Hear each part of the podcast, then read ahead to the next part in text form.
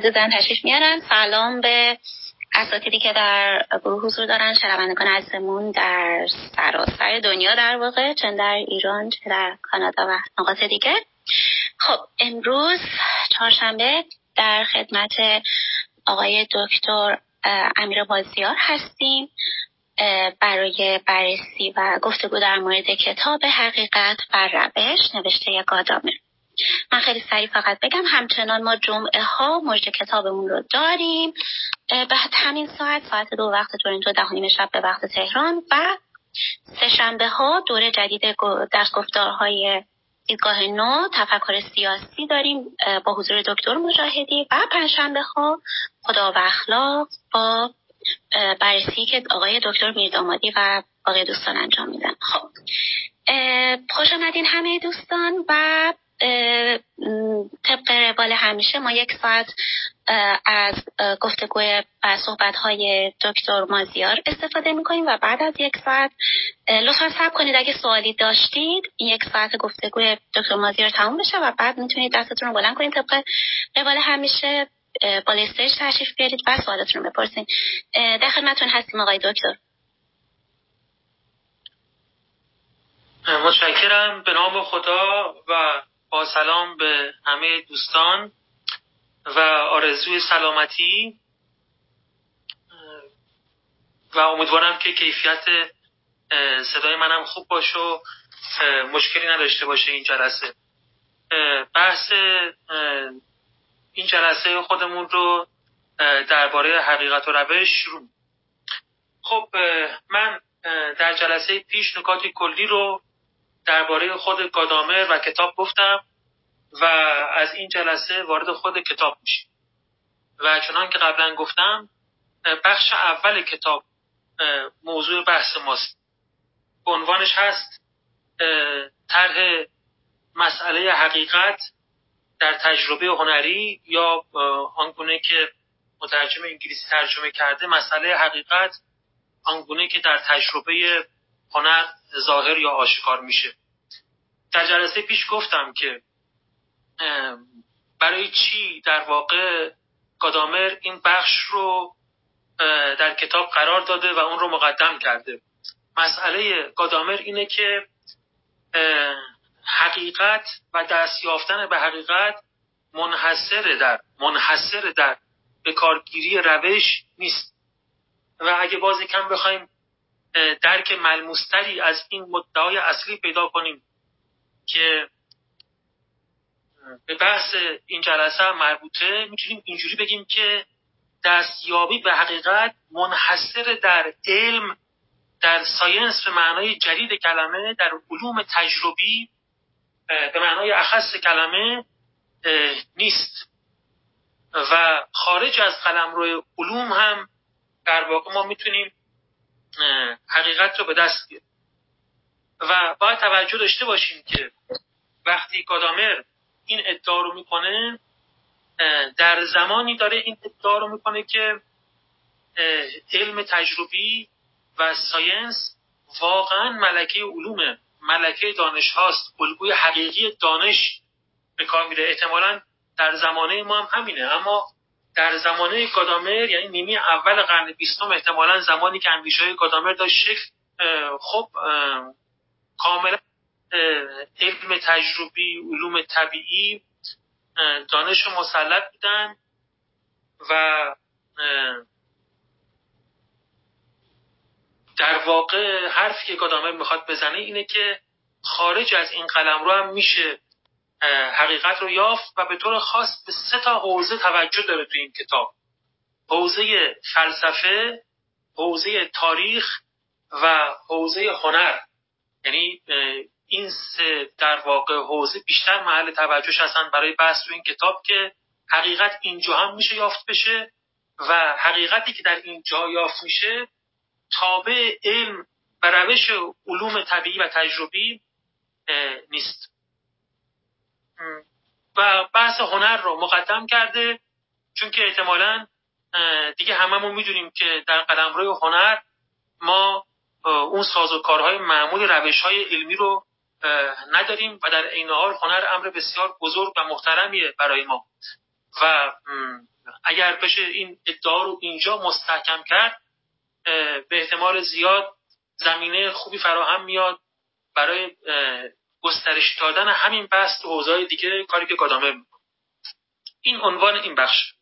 زیل این عنوان عنوان دیگه وجود داره قرار داره که جزء اول این بخش و ما واردش میشیم. یعنی فراتر رفتن از بود استتیکی. فراروی از بود استتیکی. خب اگر گادامر بخواد که ادعا کنه که در قلمرو هنر ما به حقیقت دست پیدا می‌کنیم یک مانع بزرگ بر سر راشه. یک اون مانع تلقی در واقع جدیدیه نسبتا جدیدی البته. نسبتا جدیدیه که از هنر به دو سه قرن اخیر ایجاد شده و اون تلقی استتیکی از هنر تلقی استتیکی از هنر یعنی اون تلقی که فکر می‌کنه که قایت هنر و ارزشی که هنر داره اینه که می‌تونه نوعی تجربه خاص نوعی تجربه لذت بخش استانی موسوم به تجربه استتیکی برای ما حاصل کنه. و در واقع با این ادعا می‌خواد بگه که هنر نمی‌تونه مثلا اخلاقیات ایجاد کنه یا ما رو به درک اخلاقیات برسونه یا هنر نمی‌تونه ما رو به درک حقایق برسونه. و معمولا در دوران معاصر کانت قهرمان این تلقی استتیکی به هنر محسوب میشه گرچه شاید خیلی هم این انتصاب صحیح نباشه و زیل همین بخش مفصل گدامر به بحث کان می‌پردازه. خب پس گفتیم کار اولی که گادامر باید بکنه اینه که بتونه این رویکرد استتیکی به هنر رو نقد کنه. من بنابر اتفاق تو همین چند روز گذشته نقلی از استاد خودم آقای ملکیان دیدم که در کانالشون قرار گرفته بود و به نظر من فشرده همین تلقی استتیکی از هنره. چون خیلی شیوا و روشنه.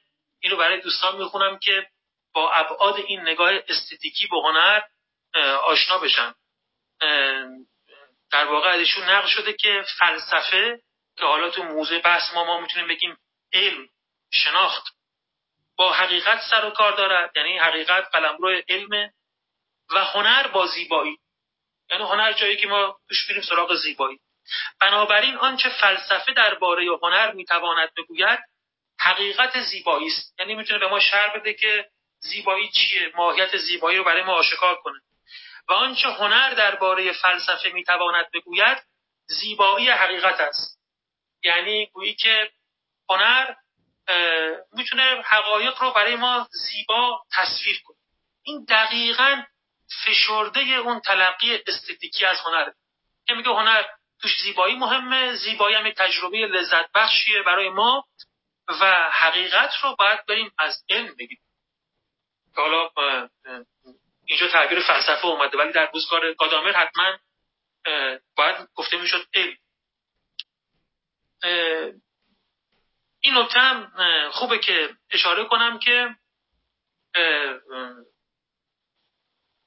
تلقی که یعنی باز قبل از ورود به بحث اصلی گادامر تلقی که خود گادامر از علم و از علوم طبیعی داره باز با اون تلقی که ما امروزه به مدد فیلسوفان علم فیلسوفان علم ما بعد پوزیتیویستی باید بگم از علم داریم نباید اشتباه گرفته بشه. هنوز یعنی هنوز در دوران گادامر اون تلقی خیلی پوزیتیویستی از علوم طبیعی که اینا رو دیگه آینه تمام نمای عالم می‌دونن علوم معصومی می‌دونن که حقیقت رو آن نشون میده کاملا مسلطه و گادامر خیلی هم اصلا به پروپای این نوع تلقی از علم واقعا نمیپیچه. یعنی بحثش همش اینه که همه حقیقت رو از این نوع علوم نباید سراغ گرفت. وگرنه هنوز گویی اون جسارت و زمینه لازم برای اینکه ما علوم طبیعی رو هم جور دیگه ببینیم پیدا نشده. این هم فکر می‌کردم تذکر لازمه که باید می‌داد خب پس بحثمون به این بخش فراروی از بود استتیکیه. یعنی اون تلقی از هنر که امکان کشف حقیقت در هنر رو ناممکن می‌دونه و کار و هنر رو ایجاد تجربه های حالا به معنای وسیع خودش استتیکی در یک معنای ساده شده و یافته یعنی لذت بخش به ما می‌دونه.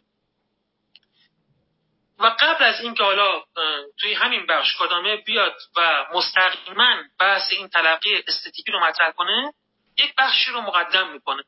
یعنی خود باز این بخش فراروی از بود استتیکی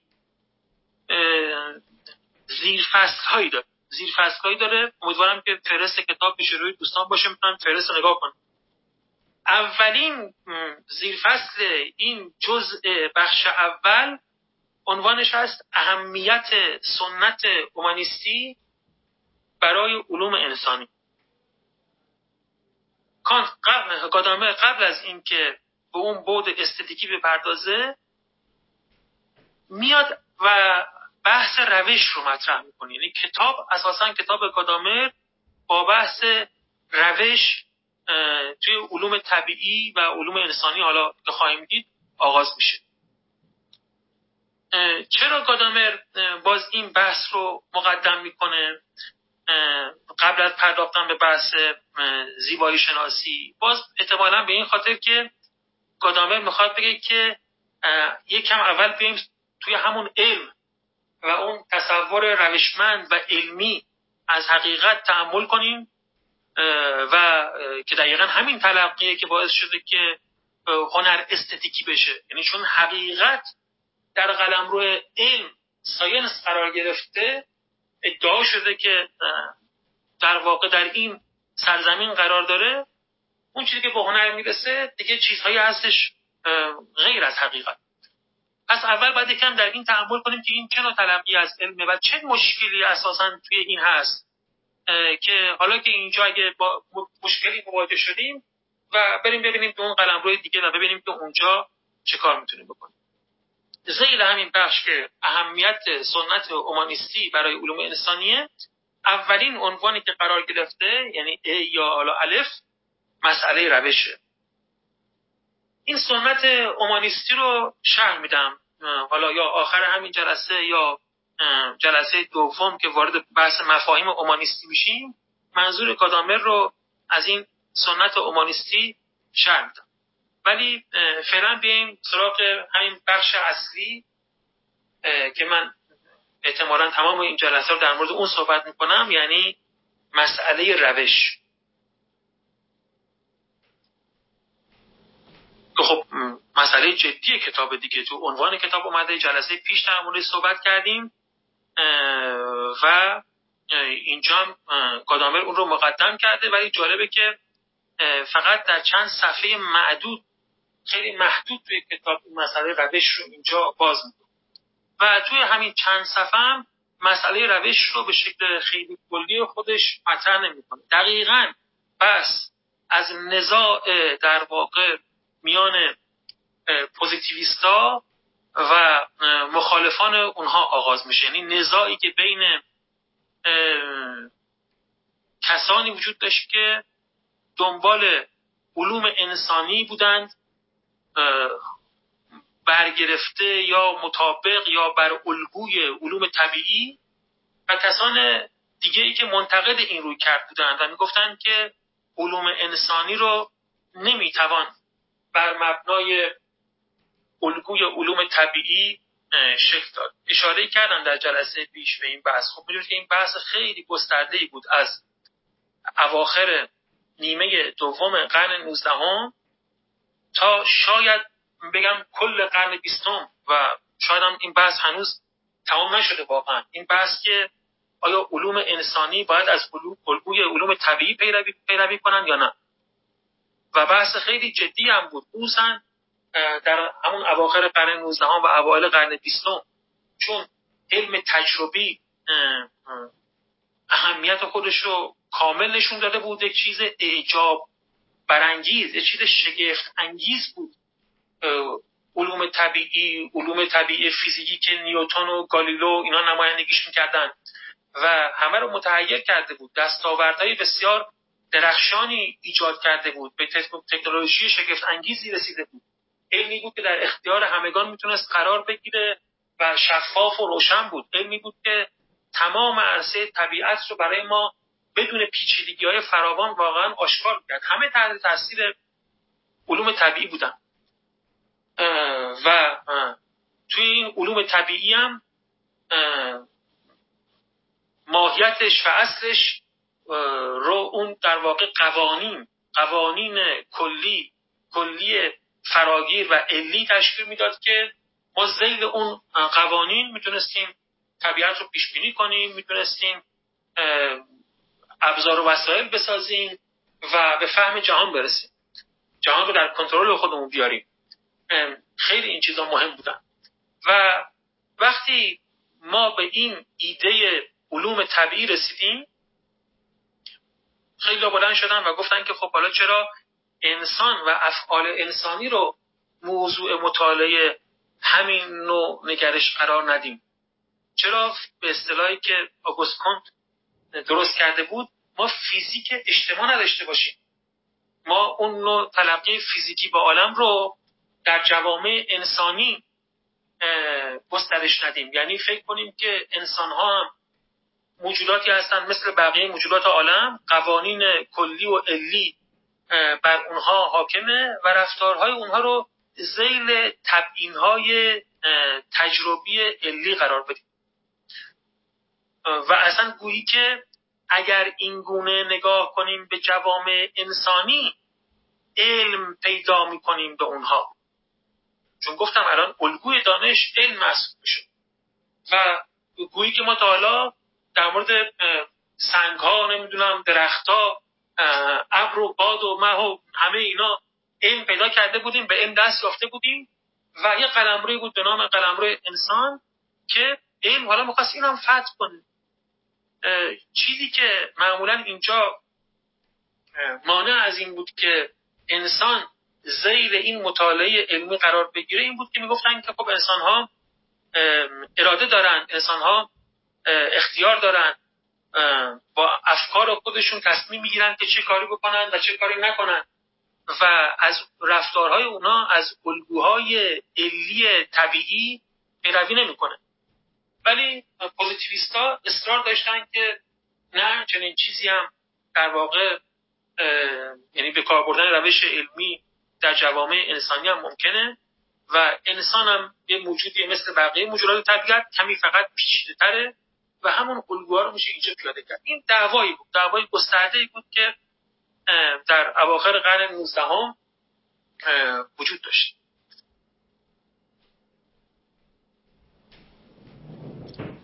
این تصویری که از علم طبیعی تو این دوره حاکم بود این بود که یک دانش عینی بیطرف علم تجربی یک دانش عینی بیطرفه که بر ها و پیش های خیلی زیادی اصلا استوار نیست.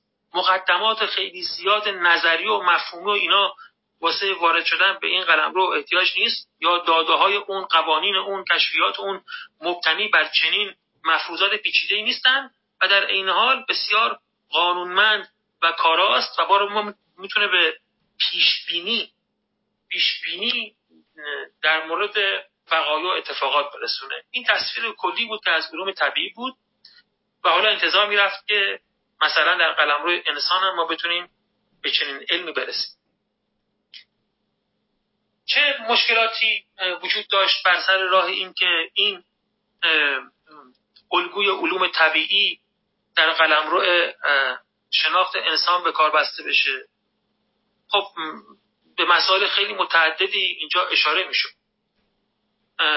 ولی شاید سه تا مسئله اینجا محوری تر بودن و خصوصا در بحث از علوم تاریخی که تقریبا گادامر اینجا بحثش مربوط به ایناست. یعنی تو این نزاع در نزاعی که در می‌گیره بین پوزیتیویستا و مخالفان اونها بیشتر به کسانی توجه داره که در قلمرو علوم تاریخی دارن از به کار بردن الگوهای پوزیتیویستی دوری می‌کنن.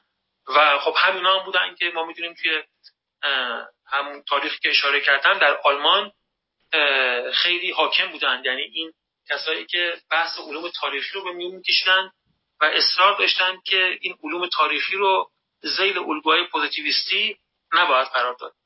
توی تاریخ توی قلمرو افعال آدمی در عرصه تاریخ چه چیزی هست که مانع از این میشه که الگوهای علوم طبیعی نتونه بر اونها به کار بسته بشه؟ شاید سه تا مسئله کلان اینجا باش روبرو هستیم. یکی اینکه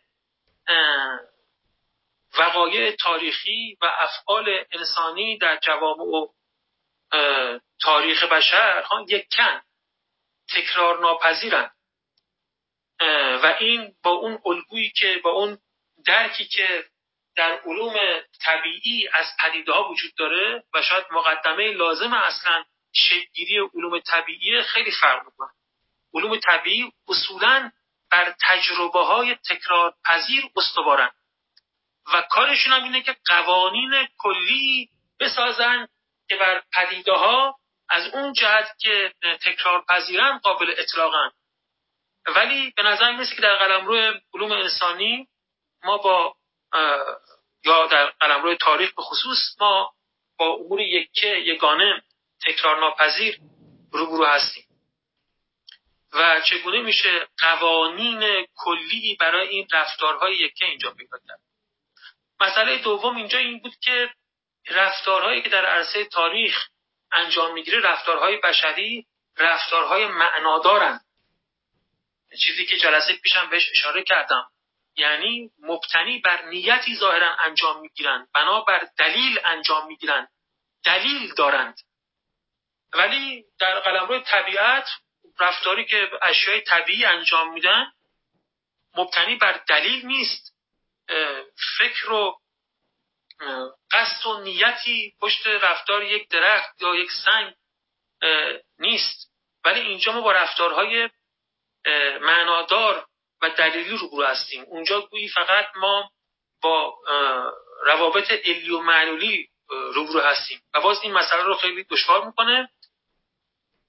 و سومیش که شاید خیلی هم مهم بود برای اون کسایی که توی اون دوره بودن اینکه انسان داره آزادی و اختیاره.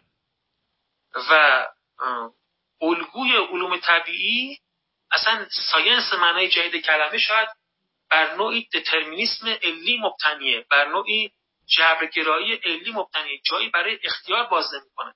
وقتی از ما از قوانین علی فراگیر صحبت می‌کنیم دیگه اینکه آیا اراده انسان رو به وسط بکشیم واقعا بیمعناست. و به یه معنا علوم روانشناختی یا جامعه شناختی مرسوم خصوصا اونایی که تو اون دوره تو اوایل قرن بیستم اینو داشتن کار می‌کردن واقعا به این معلفه کاری نداشتن و سعی می‌کردن بدون این معلفه کار خودشون رو پیش ببرن. مخالفان اون نگرش پوزیتیویستی می‌گفتن که خب چنین مسائلی وجود داره در علوم انسانی. ما چجوری می‌تونیم از قوانین علی کلی فراگیر توی تاریخ صحبت کنیم؟ و کسانی که در طرف مقابل اونها بودن گفتن که خب یا میشه علم به تاریخ داشت یا میشه علم به انسان و رفتارهای انسان داشت. اگه میشه علم داشت علم یعنی همین. علم یعنی که با یک برسیم به یک قوانین کلی. به اصطلاح به طبیعین برسیم. و اگه خب نمیشه ما علم در این حوزه نداریم و نمیشه از علم صحبت کرد. مخالفان اینها که الان اشاره می‌کنم که هایدگر گادامه به چند تا از اینها اشاره می‌کنه می‌گفتن که نه اینجا میشه علم داشت. ما می‌تونیم علوم تاریخی داشته باشیم. اما این علوم تاریخی لزوما از الگوی علم طبیعی تبعیت نمی‌کنه. گادامر چند نفر رو توی همین صفحات معدودی که گفتم به این بحث اختصاص میده توی این کتاب از چند نفر صحبت می‌کنه. از آرای چند نفر؟ از جان استوارت میل از هلم هولز از مکتب تاریخی نگری و درویزن و در نهایت از اینتال از این چهار نفر به اختصار صحبت می‌کنن اصلا کتاب گادامر به این شکل که آرای اینا رو مفصل بیاد بحث کنه و بگید اینا دقیقا چی می‌گفتن؟ این شکلی نیست. اشارت اشاره می‌کنه توی بحث خودش با آرای اینا و بحث خودش رو پیش می‌بره. خب بحث اول بحث اصلا از جان استوارت میل شروع میشه. که در خب می‌دونید که جان استوارت میل از کس... کسانی که منطق روش علمی رو صورتبندی خیلی منقحی ازش به دست داد. و به این معنا قهرمان همون الگوی علوم طبیعی پوزیتیویستیه. جان استوارت میل بحثی رو در یکی از کتابهای خودش در باب علوم انسانی پیش کشیده بود. اون اصطلاحی که به کار برده بود مورال ساینس بود. حالا ترجمه تحت لفظیش میشه علوم اخلاقی ولی حتما اینجا معنی اخلاقی مد نظر نیست. و اونجا توی اون بحث گفته بود که ما همون الگوی علوم طبیعی که میگم وقتی ما الان اینو داریم میگیم نوع تلقی ماست. از دیدگاه میل او داشت اینجوری می‌گفت اگر ما بخوایم الگوی علم رو نه الگوی علوم طبیعی رو اگر ما بخوایم به قلم روی رفتار آدمی رفتارهای در واقع انسانها علم داشته باشیم می‌گفت که این کار ممکنه و مبنایی که برایش فراهم کرده بود این بود که میشه از روش استقرایی از الگوی استقرا برای فهم رفتارهای انسانی استفاده کرد.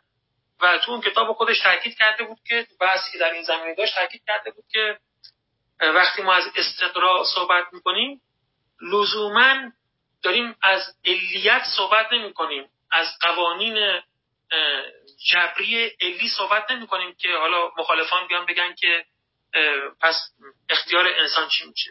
اون گفت وقتی ما از الگوی استقرای استفاده می‌کنیم به قاعد مندی هایی در رفتار انسان می‌رسیم. و اصلا چیکار داریم که آیا انسان مختاره یا انسان مجبوره یا انسان نمی‌دونم در ذهنش چی می‌ذاره یا چی نمی‌ذاره ما از شیوه های مشاهده پذیر تجربی استفاده می‌کنیم و از الگوهای استقرایی که اینو بعد بنیان اصلا علوم قرار داد و تونست استفاده می‌کنیم و اینجا به نتایج می‌رسیم.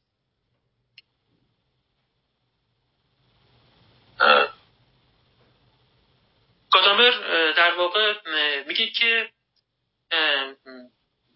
بیلتای که در واقع بحث علوم انسانی رو پیش کشید که حالا بهش اشاره خواهم کرد و دیگرانی که توی آلمان مخالف بودن با این گونه نگاه کردن به علوم انسانی همه به نوعی تحت تاثیر همین بحث جان استوارت میل و بلکه حتی خود این عنوان علوم انسانی دقیقا از همین نوشته جان استوارت میل اومده بود. چون مترجمی که کتاب جان استوارت میل رو با آلمانی ترجمه می‌کنه به جای این مورال ساینس تعبیر Geisteswissenschaft یا Geisteswissenschaften رو در واقع استفاده می‌کنه که میشه تحت لفظی میشه علوم مربوط به روح. ولی همون چیزی که میگم بعدا رواج پیدا کرد اما اون رو به علوم انسانی ترجمه می‌کنه دیلتای هم دقیقا همین اصطلاح رو استفاده کرد و دقیقا هم دیلتای خودش هم اشاره, اشاره می‌کنه که این معادل معادلی که برای اون اصطلاح میل گذاشته شده و دفاع می‌کنه میگه با اینکه نواقص در این اصطلاح هست ولی من این اصطلاح رو استفاده می‌کنم. گادومه میگه با اینکه همه وقتی توی سنت آلمانی این کلمه گایست یعنی کلمه روح در ترجمه این عنوان آمد و این خودش می‌تونست اشاره باشه به اون سنت فلسفی واژه روح در آلمان که خب ما می‌دونیم مثلا نزد هگل چه ماجرایی داره؟ به عنوان کتابش از پریدارشناسی روح و چه معنایی به این رو داده. اما میگه اینا همشون توجهشون به این کلمه دوم بود یعنی Wissenschaft یعنی science.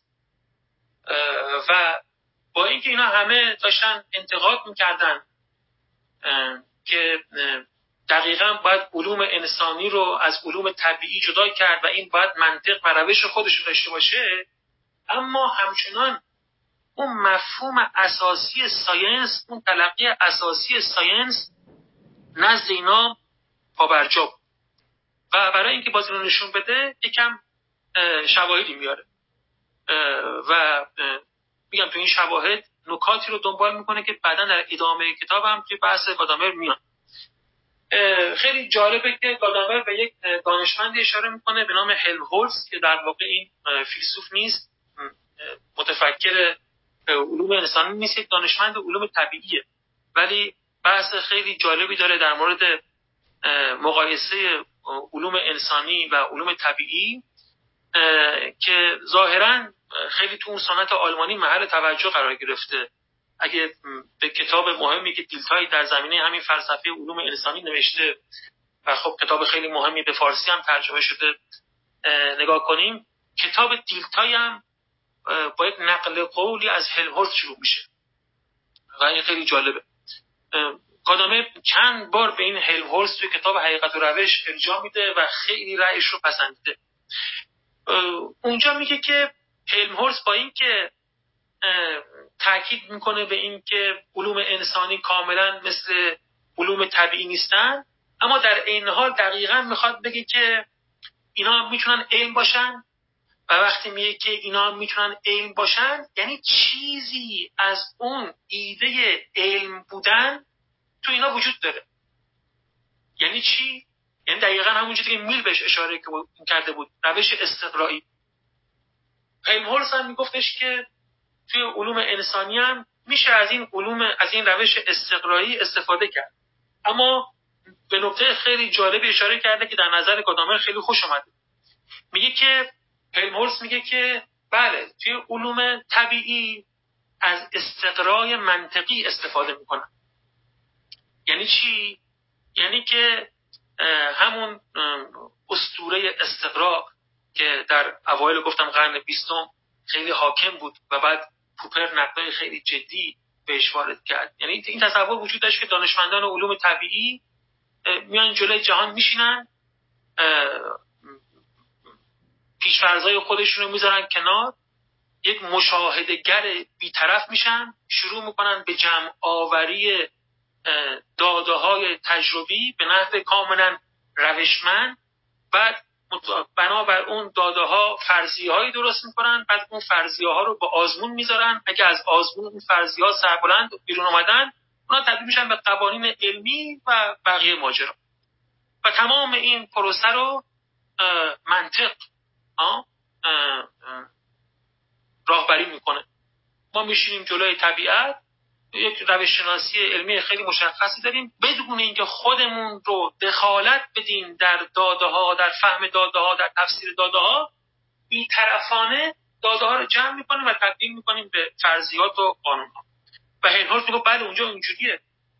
منطق اونجا استواره اونجا استقرای منطقی در کاره. اما هلمولت می‌گفت خب چنین کاری در قلمرو علوم انسانی نمیشه کرد. یعنی ما نمی‌تونیم بیطرف باشیم. ما خودمون انسانیم. و اون چیزهایی که می‌خوایم مشاهده کنیم مثل پدیدههای طبیعی صاف و ساده و آشکار اون بیرون جلوی ما نیستن که ما شروع کنیم به جمع آوریشون بعد به فرضیه ها برسیم و قوانین و امثال اینها. بلکه اینجا با چی طرفه این یک اصطلاح خیلی جالبی رو هلنوز به کار برده؟ میگه ما اینجا توی علوم انسانی استقرای هنری غریزی داریم. یعنی اگر اینجا به جمع آوری داده ها به شکل تجربی می‌پردازیم منو بر چه منطق این کارو می‌کنیم؟ دیگه اون منطق مشاهده بیطرفانه و اون الگوی عقلی کامل اینجا نمی‌تونه حاکم باشه. ولی می‌بینیم که بعضی موفقن چیزای خوبی میمیسن یافتهای خیلی خوبی دارن. چجوری داده ها رو جمع کردن و به فرضیه و نظریه خودشون رسیدن؟ میگه اینها استقرای گوی نوعی استقرای هنری غریزی دارن. و بعد در توضیح این باز کلمه دیگه رو استفاده می‌کنه که گادامر اون رو هم مکرر تو کتاب استفاده می‌کنه. میگه این وقتی میگم الگوی استقرای غریزی یعنی مثل نوعی زرباهنگ شناسی اصطلاحی که استفاده می‌کنه هولز تاکت که به همین زرباهنگ و اینا توی قلمرو موسیقی اشاره داره. میگه همونجور که دیدید شما یک کسی گوش موسیقی موسیقایی داره و می‌فهمه موسیقی رو زرباهنگ موسیقی رو می‌فهمه گویی که اون دانشمندان خبره علوم انسانی هم با یک درک غریزی حالا شاید تعبیر آشناتر برای ما مقام شناسانه باشه. بگیم مقام ها مقامات رو اونجا می‌شناسن مقام شناسانه درک می‌کنه که پدیده چه پدیدهایی رو باید انتخاب کنه اونا رو جمع کنه و چه نظریه رو باید بسازه. و اشاره می‌کنه که دانشمندان علوم انسانی اینا می‌تونن استقرار انجام بدن. ولی اینا باید به حس زر حس این, مهمه. حس زرباهنگ شناسی انگار حس. حس زرباهنگ شناسی و حافظه خوب و البته اتکاع به مرجعیت ها یعنی آدم ها اتوریته ها کتاب های مرجع ها به اینا متوسل باشن. تو علوم طبیعی میشه بدون اینا کار کرد. نیازی مثلا خیلی به مرجعیت ها و نمی‌دونم حافظه اونا نیست. آدم میره مشاهده می‌کنه دیگه و کارو پیش می‌بره. ولی اینجا انگار یک حس مقام شناس می‌خواد که ببینه که چه چیز داره میگذره. و بالاخره بر مبنای اینها بازم میشه علم داشت در قلم روی افعال انسانی.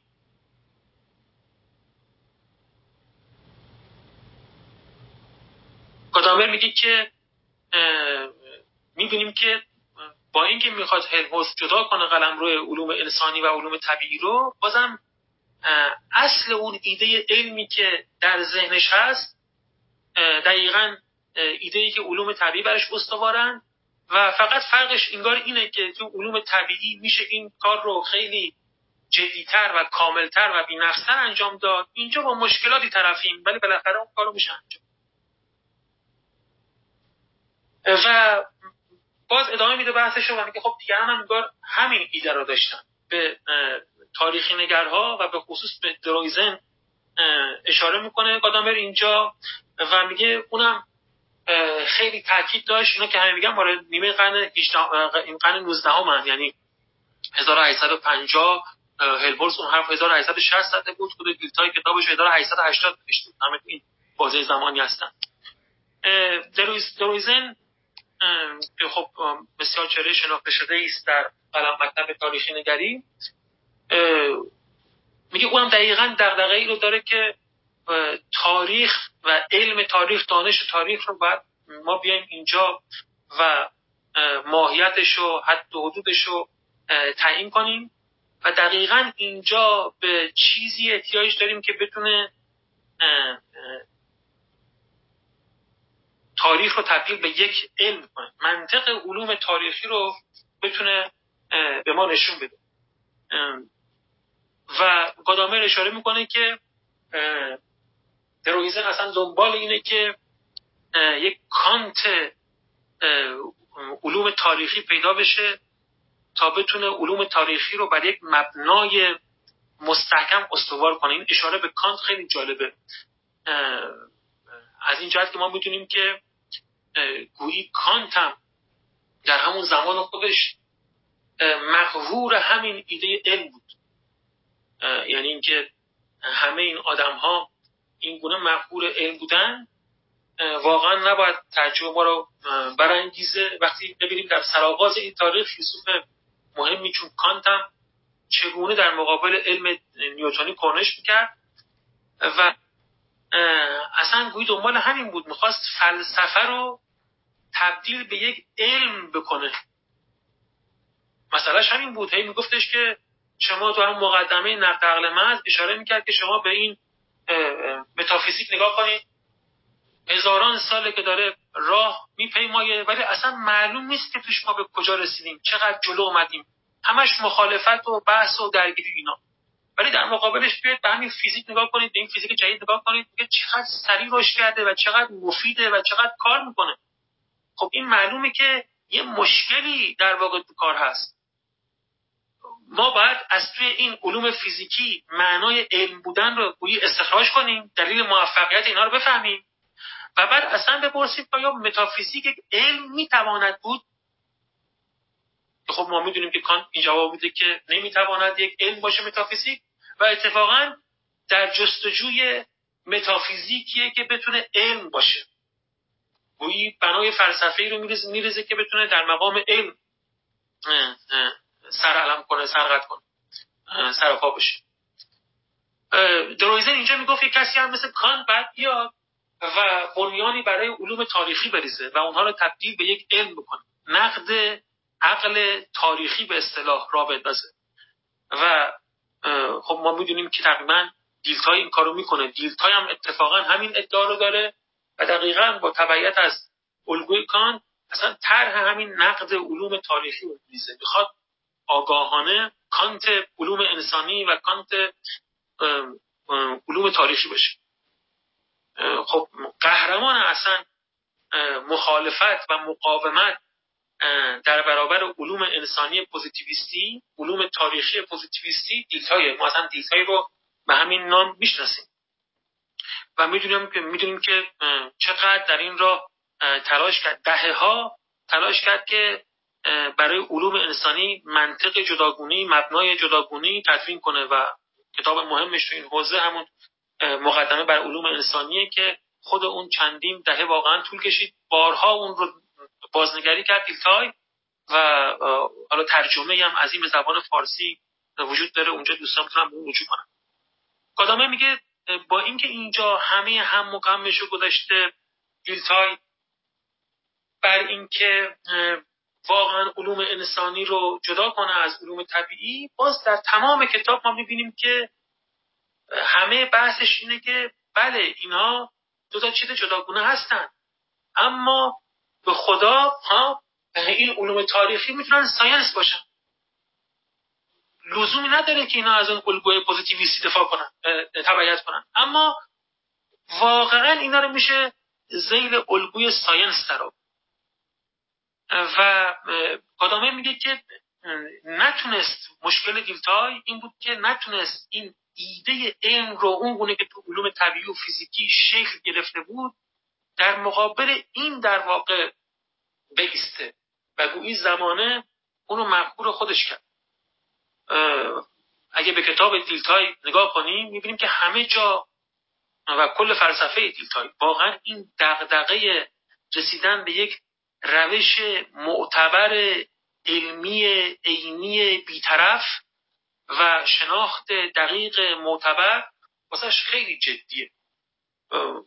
اون می‌خواد مثلا یک جامعه تاریخی دیگر رو همان گونه که بوده کاملا بشناسه و تاکید می‌کنه مثلا که ما باید ذهنیت های خودمون رو بذاریم کنار وقتی مثلا می‌خوام یک جامعه قرون وسطایی رو درک کنیم و بریم اون جامعه اون جهان تاریخی رو درک کنیم با اونها یکی بشیم و اعتقاد داره که ما واقعا می‌تونیم به اون شناخت تاریخی به نحو سزاواری برسیم.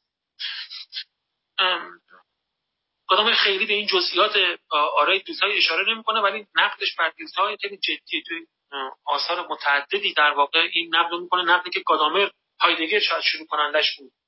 و گفت اون مسیر رو اشتباه رفت. و دنبال یک روشی مثل علوم طبیعی بود.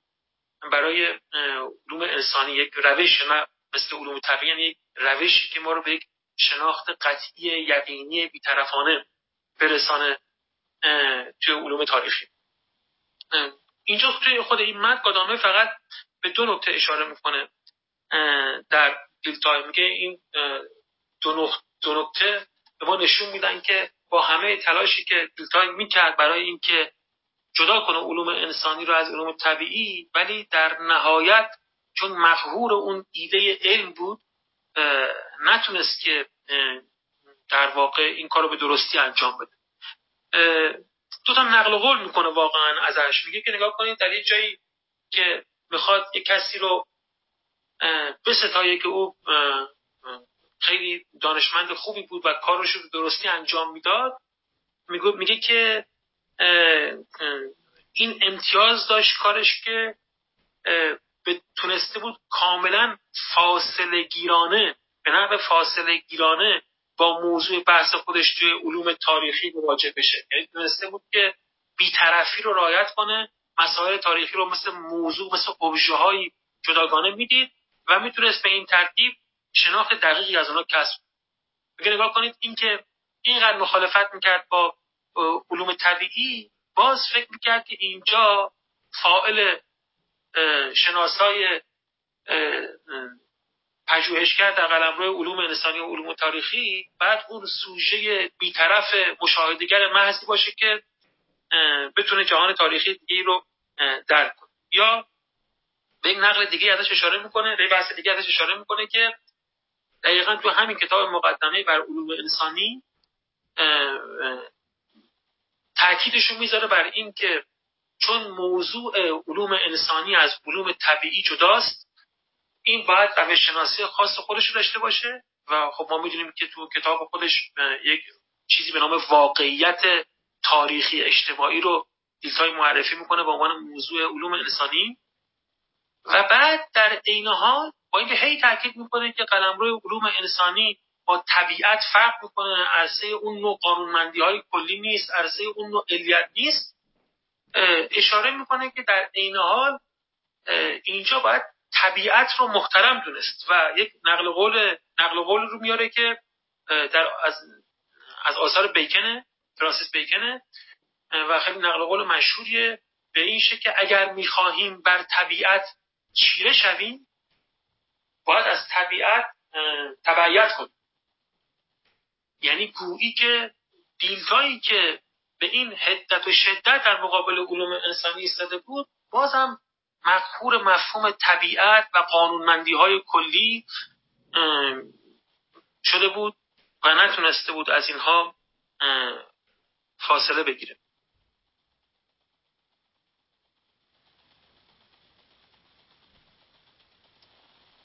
کدامه اینا رو ذکر می‌کنه و میگه که همه اینها البته نکته اصلی رو به درستی تشخیص داده بودن. یعنی همه اینها فهمیده بودند که قلمرو علوم انسانی نمی‌تونه موضوع علم واقع بشه. و میگه این رو از اونجایی فهمیده بودن خصوصا به این افرادی که اشاره می‌کنه که همشون توی سنت آلمانی هستن که پیش زمینه تاریخی که در قرن 18 و 19 اتفاق افتاده بود توی آلمان آنقدر غنی بود و آنقدر بینش تاریخی فرهنگی پررنگی داشت که به درستی اینا رو هدایت می‌کرد به این سمت که باید قلمرو شناخت انسانی رو از الگوی علوم طبیعی شناخت علوم طبیعی خارج کنن. این رو می‌دونستن میفهمیدن. اما این رو مفهوم سازی نمی‌تونستن وقتی می‌خواستن در واقع یک صورت دوباره به این درک خودشون ببندن دوباره اون پارادایم گویی علوم طبیعی اون مفهوم ساینس اونجوری که اونجا شکل گرفته بود بر ذهنشون حاکم می‌شد و باز می‌خواستن یک عالم بیطرفی باشن که با یک روشمندی دقیق به یک شناخت عینی و ابژکتیو از عالم انسانی می‌رسن. دوباره تو این آخر بحث خودش به هلمهورس برمیگرده. گادامر تو این بخش میگه که هلمهورس میگفتش که در علوم یعنی در همون علوم طبیعی میگه هیچ جایی واسه بارقه و الهام و اینا نیست. یعنی دانشمند علوم طبیعی کاملا وظیفه شناسانه روشمندانه کار خودش رو انجام میده و یک کار منطقی غیری معمول انجام میده. هر کدوم رو سر موقع سر وقت تو آزمایشگاه لباسش رو میپوشه شخصیت انسانیش رو این کار می‌ذاره اون بیرون و بیطرفانه به تحقیق در کار خودش می‌پردازه و همه چی منطقیه. شیوه گردآوری داده ها منطقیه فرضیه سازی منطقیه آزمون داوری ها منطقیه. اصلا جایی واسه بارق و الهام نیست. می‌بینید که چقدر اون فلسفه علم پوزیتیویستی توی نگرش همه اینا حاکمه. خب ما امروزه اصلا از علوم طبیعی این دیدگاه رو نداریم. ولی دقیقا این به خاطر اون تلاش هایی که فیلسوفان علم پساپوزیتیویستی و غیر پوزیتیویستی از نیمه دوم قرن بیستم انجام دادن. امروز ما ما هم هیچ کدوم علوم طبیعی رو دچار دارای چنین عینیتی و بیطرفی نمی‌دونیم. اما در نیمه دوم قرن 19 هم در اوایل قرن 20 اصلا این شکلی نبود. هلموت می‌گفت اینا اصلا احتیاج ندارن. الان ما می‌گفت توی علوم انسانی گویی که اون کسی که می‌خواد به این قلم رو وارد بشه اون نیازمند این نوع بارقه هاست این نوع بصیرت هاست. یه دفعه باید یه چیزی رو کشف بود و براش معلوم و مشهود بشه. و همین بود که بهش می‌گفت نوعی درک غریزی هنری. و خود این کلام خیلی یادآور و بحث کانت هم هست که میگفتش که بزرگترین دانشمندان در قلمرو علوم طبیعی می‌گفت اینا نابغه نیستن. اینا دانشمندن. دقیقا از یک منطق استنتاجی پیروی می‌کنن. حتی نام نیوتن رو میاره که می‌دونیم چقدر بهش علاقه داشت و میگه نابغه نبود دانشمند بود. یعنی درسایی رو خونده بود روش رو یاد گرفته بود اصول استنتاجی رو بلد بود و کارش انجام می‌داد. اینا رو نمیشه گفت نابغه. اما در مقابل میگه هنرمندان ها با نبوغ کار می‌کنن. این بحث رو در بحث استیک کان خواهیم داشت اونجا دنبال می‌کنیم. ولی اینجا انگار هلهورس همین رو می‌گفت. گفت که تو علوم انسانی ما به چنین چیزی سر و کار داریم. یعنی مثلا یه دانشمندی می‌خواد بره دوره صفویه رو بشناسه. باید یک ایده ای پیدا کنه یک مفهومی پیدا کنه که و ما می‌بینیم خب بعضی موفقن تو این کار یک ایده ای رو به دست میدن و با اون انگار یک نوری میافکنن بر یک جهان انسانی. این ایده از کجا میاد؟ این فهم این که این نوع پریده ها رو باید اینگونه صورت بندی کرد از کجا میاد؟ هیموس میگه این چنین چیزی به یک استقرای هنری غریزی به یک نوع بارق و الهام احتیاج داره. کادامه میگه که این درک این رو درست فهمیده بود هلموس و شاید همین حرفش از همه سخنان دیگران دقیق تره و حتی میگه دیلتای اینا چیزی بیش از هلموس نگفته بود. اما این رو باید دقیق تر پرونون این رو باید درستتر بهش نگاه کرد که چیه این چیزی که بهش میگیم بارقه؟ چیه این چیزی که بهش میگیم استقرای قریزی هنری. اینا همجوری مفاهیم مفاهیم مبهم هستن یا میشه اینا رو دقیقتر دنبال کرد و شناسایی کرد.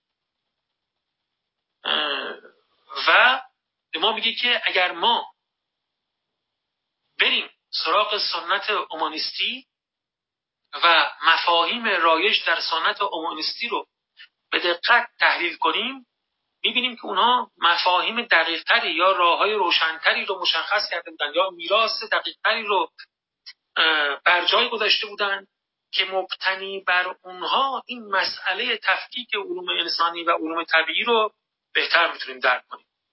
منظورش از سنت اومانیستی اینجا خب هم اشاره به اون جریانی که ما می‌دونیم توی رنسانس اتفاق افتاد بعد رنسانس اتفاق افتاد انسانگرایان در واقع اومونیست اومونیست های رنسانس و هم به طور خاص آنچه که در قرن هجدهم و نوزدهم در جامعه فرهنگی آلمان رایج بود که به گونه ای ادامه همون سنت های رنسانسی بودن. میگه توی درک و دریافت های اینا و توی میراثی که اینها بر جای گذاشتن مفاهیم بود و تلقی بود از دانش و حقیقت که اگه ما به اونها توجه کنیم می‌تونیم بر این مشکلاتی که امثال دیلهای و هلمورس و اینها باش رو در رو بودن فائق بیایم. و همینجا این بخش رو تموم می‌کنه و بخش بعدی رو شروع می‌کنه که عنوانش هست مفاهیم راهبر اومانیستی که زیل اون چهار مفهوم رو به بحث می‌گذاره. و از مفهوم بیلدون شروع می‌کنه که خیلی مفهوم کلیدی اینجا و هردر اجایی که اینجا بهش میده گادامر و باش بحث همین فصل مسئله روش تموم می‌کنه. بحثیه که هردر در مورد مفهوم بیدون می‌کنه و میگه الان باید بریم سراغ این و این رو باز کنیم و این رو در بخش بعدی که گفتم همین عنوانش از مفاهیم راهبر و اومانیستی اونجا انجام میده که به نظر من یکی از مهمترین بخش های حقیقت و روش و یکی از غنیترین بخش ها و واقعا راهگشاترین بخش است بسیاری از مباحث اساسی حقیقت و روش توی اون بخش تحلیل مفاهیم راهبر اومانیستو من بحثمو پس جمع کنم. کدامر در بخش آغازین کتابش به مسئله روش می‌پردازه. و مسئله روش رو آن گونه که در نزاع میان موافقان و مخالفان علوم انسانی پوزیتیویستی در گرفته مطرح می‌کنه. یعنی کسانی که موافقن که علوم انسانی رو میشه بنابر الگوی علوم طبیعی ساخت و مخالفان اون. و میگه که با اینکه این مخالفان که خصوصا اینجا کسانی مثل دیلتای مد نظرشه تاکید داشتن و سماجت داشتن بر این که باید علوم انسانی رو از علوم طبیعی جدا کرد. اما همچنان در بند ایده روش به تعبیری که من توی این جلسه بیشتر به کار بردم در بند ایده علم علم طبیعی با اون تلقی پوزیتیویستی که واقعا ازش وجود داشت مونده بودن. و برای همین در نهایت نمی‌تونستن یک قدم موفقی بردارن. و برای اینکه ما برای این مشکل فائق بیایم باید برگردیم یکم عقبتر توی سنت اومانیستی و اونجا مفاهیمی رو دنبال کنیم که به ما بگه که خارج از این الگوی روش و جدا از این ایده علم ساینس که به نحو خاصی شکل گرفتم میشه به حقیقت دست در دو جلسه بعد احتمالا من این چهار مفهومی که گادام ردایی صحبت کرده رو به بحث خواهم گذاشت. نکته خاص دیگه ندارم و در خدمت دوستان هست بسیار سپاسگزارم از زمان بندی بسیار دقیقتون و بسیار جالب بود. من از همین منتظرم هفته دیگر رو بشنوم. خب از سلام از کنم خدمت دوستانی که حضورشون از ادب نکردیم جناب دکتر مجاهدی خانم دکتر تحماسدی آقای دکتر سروش و آقای دکتر کمالی. خب من اول سوال کنم از دوستانی که در بالا حضور دارن ببینم که اگه اول این دوستان سوالی دارن یا گفتگویی در این مورد دارن بفرمایند. بعد دوستانی که دستشون رو بلند می‌کنن دعوت کنیم تشریف بیارن بالا و سوالشون بپرسن. خب آقای دکتر کمالی شما نکته ای رو می‌خواستین مطرح بکنید اولا سلام عرض می‌کنم خدمت سرکار خدمت جناب دکتر مازیار و همه عزیزان هم دور میز هم در تالار. نکته های خیلی خوبی رو مطرح فرمودن و به نظر میاد اگر آقای دکتر مازیار موافق باشن سوالم این است که آیا موافقن با این برداشت که بعد از در نیمه دوم قرن بیستم در واکنش به بعضی جنبه های فلسفه تحلیلی و فلسفه زبان به معنی تحلیلی او جنبشی پدید آمد که پیروی از قاعده ها رو و قاعده مند بودن معرفت آموزی رو به شدت نقد کرد. زمینه های منطقی داشت از جمله قضیه های مهمی که گودل ثابت کرد در دهه 1930 و همچنین خب نقد مهمی که پوپر به روش شناسی پوزیتیویستی مطرح کرد و بعد هم البته کار ویتکنشتاین در نقد قاعده مندپنداری و پیروی از قواعد معرفی کردن معرفت به معنای کلی. آیا کار گادامر هم متعلق به همین زمینه هست به نظر جناب یا نه؟ من عرضم تمام است. خیلی متشکرم. سلامت باشید. خیلی ممنونم از آقای دکتر کمالی و منم خدمت ایشون سلام دارم و کمی من جسارت کردم که در مقابل آقای دکتر کمالی از بحث وارد بحث روش علوم تاریخی و بحث تاریخی نگری اینها شدیم. ولی اصل فرمایش کاملا درسته. یعنی ما دقیقا می‌بینیم که از نیمه دوم قرن بیستم تلقی پوزیتیویستی از علم و حتی شاید بشه گفت از فلسفه و از خیلی چیزای دیگه کاملا کنار میره. و دلایل متنوعی داره دیگه. دلایل گوناگونی داره که برخی از عمدهترینش عمدهترین هاش آقای دکتر کمالی اشاره کردن و دقیقا این بحث های گادامر و هایدگر اینا همسو با همین بحثه. اینا واقعا از اول گویی همین رو دیده بودن. گرچه اینا خب متقدم ترن این یعنی در دوره که اوج قلبه تلقی پوزیتیویستی بود اینا با اون تلقی پوزیتیویستی مخالفت می‌کردن. و بحثشون همین بود که اون نوع در واقع اسمتی یا اون نوع معصومیتی که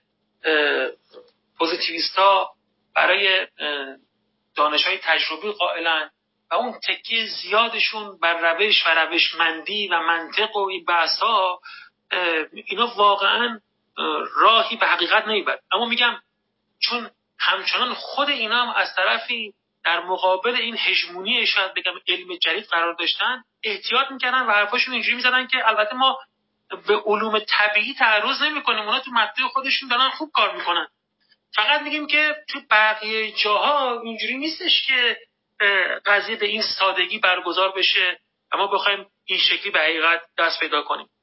و واقعا اگه فکر می‌کنم گادامر در نیمه دوم قرن بیستم می‌خواست از نو کتاب خودش رو بنویسه خود اون مسئله علوم طبیعی هم بهش جور دیگه نگاه می‌کرد. اما دقیقا اصل فرمایش شما درسته. یعنی اینها جریان هایی بودن پدیدارشناسی هوسل هرمونوتیک یا فلسفه کلی هایدگر و کادامر و خود اون تحولات خیلی مهمی که توی خود فلسفه علم حوزه تحلیل زبان و فلسفه خود فلسفه تحلیل انجام گرفت همه باعث شدن که اون تلقی از هم بپاشه و می‌دونید که در دهه 60 تا 70 اینا به هم خیلی نزدیک شدن. یعنی کسی مثل تامسکون از هم مقاله داره در مورد نسبت بحثای خودش با همین بحثای گادامر و هرمنوتیک و اینها و یک جور تلقی مشترک از اینها اتفاق افتاد. حتی همین مترجم کتاب حقیقت و روش وانسهایمر که گفتم شرح هم نوشته بر خود این دقیقا شرحش رو بر پایه همین تحولات مابعد پوزیتیویستی که توی فلسفه تحلیلی اتفاق افتاده و تو اولای کوپر اتفاق افتاده انجام میده. و اصل فرمایش کاملا درسته. یعنی اینا همسو با هم هم دارن می‌رسیم البته اینم بگم که یه انتقادی هم ریاضی اگه میکروفونتون رو این تو برای گفتگوی شما داشته باشیم سپاس گذارم. ببخشید آقای دکتر خواهش می‌کنم. یه انتقادی هم گاهی از برخی از شارهان دیگه گادامر بهش بهش شده که او با طرح مسئله علوم طبیعی و علوم انسانی و بحث فلسفه علوم انسانی در سرآغاز کتاب یک نگرش معرفت شناختی و فلسفه علمی به کار خودش ایجاد کرده. و میگن که اون چیزی که در اصل دنبالش بود دقیقا این نبود. یعنی می‌خوام بگم گاهی انتقادم به این نوع نگاه به کتاب کادامه وجود داره. اما به نظر من بله اینا واقعا با هم همسو هستن و به یک نتیجه می‌رسن. خیلی سپاسگزارم از محبتتون. خیلی تشکر. بسیار ممنون. سپاسگزارم. آقای دکتر مجاهدی شما گفتگویی در این زمینه اگه دارید میشنویم خیلی متشکرم. سلام خدمت شما عرض می‌کنم. خدمت همه همکاران اساتید و دوستان گرامی حاضر در این میزگرد و خصوصا آقای دکتر مازیار برای بهره فراوانی که رسوندن و بیان روشن و دقیقی که درباره این فصل کتاب عرضه کردم. اگر اجازه بفرمایید من تنها به یک به طرح یک سوال نکته بسنده می‌کنم و این رو بهانه می‌کنم برای که بیشتر استفاده کنم از فرمایش شما. آقای شما زیار البته در اشارات قبلی شما در پاسخ آقای دکتر کمالی هم این نکته شاید به یه معنا به یک بیانی طرح شد. ببینید همطور که جناب اشاره کردید گادامر توی این فصل برداشت من فان هلمهولتس و هلمهولتس رو چیز می‌کنه دیگه. به یه معنا مفروض می‌گیره و حتی به استقبال می‌کنه ازش. برداشتی که برداشت معرفت شناختی در مورد تمایز علوم اصطلاحا علوم دقیقه از علوم انسانی. علوم Geistes یا علوم مربوط به روح علوم که معطوف به قصر و نیت بشری و در مورد اینکه اون علوم اعتبارشون سنجش پذیریشون اتقانشون روشمندی دقیقشون این که تابع یه جور نظم ریاضیوارن و در موضوع مورد پژوهش به نتایج قطعی و یقینی می‌رسن. در این موارد چون و چرایی با هلمولتز نمی‌کنه و دیدگاه رو مفروض می‌گیره خب همطور که خودتون مستحضرید اشاره هم کردید ما امروز می‌دونیم که فرضیه های دانشمندان علوم طبیعی و ارز کنم که علوم دقیقه اصطلاحا اینا هم تابع روش خاصی نیست. پدید آمدنشون. و دقیقا معلوم نیست از کجا میان.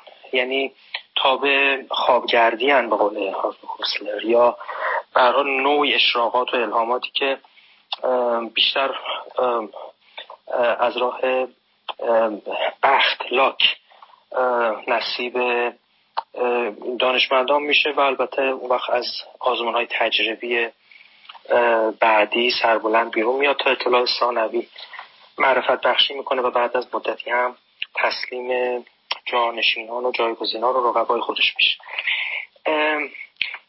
نکته اصلی بنده اینه که این نگاه دوگانه به علوم اصطلاحا علوم دقیقه به تعبیر خودم ها معرفت شناسان کلاسیک و علوم انسانی اجتماعی علوم روحی تو سنت آلمانی به یه معنا دقیقا یه جور positivism in reverse ه یعنی یه جور عکس برگردون خود پازیتیویسم. یه جور در واقع تایید ضمنی و تثبیت ضمنی پوزیتیویسم یا مدعیات پوزیتیویستی درباره علوم تجربی طبیعی.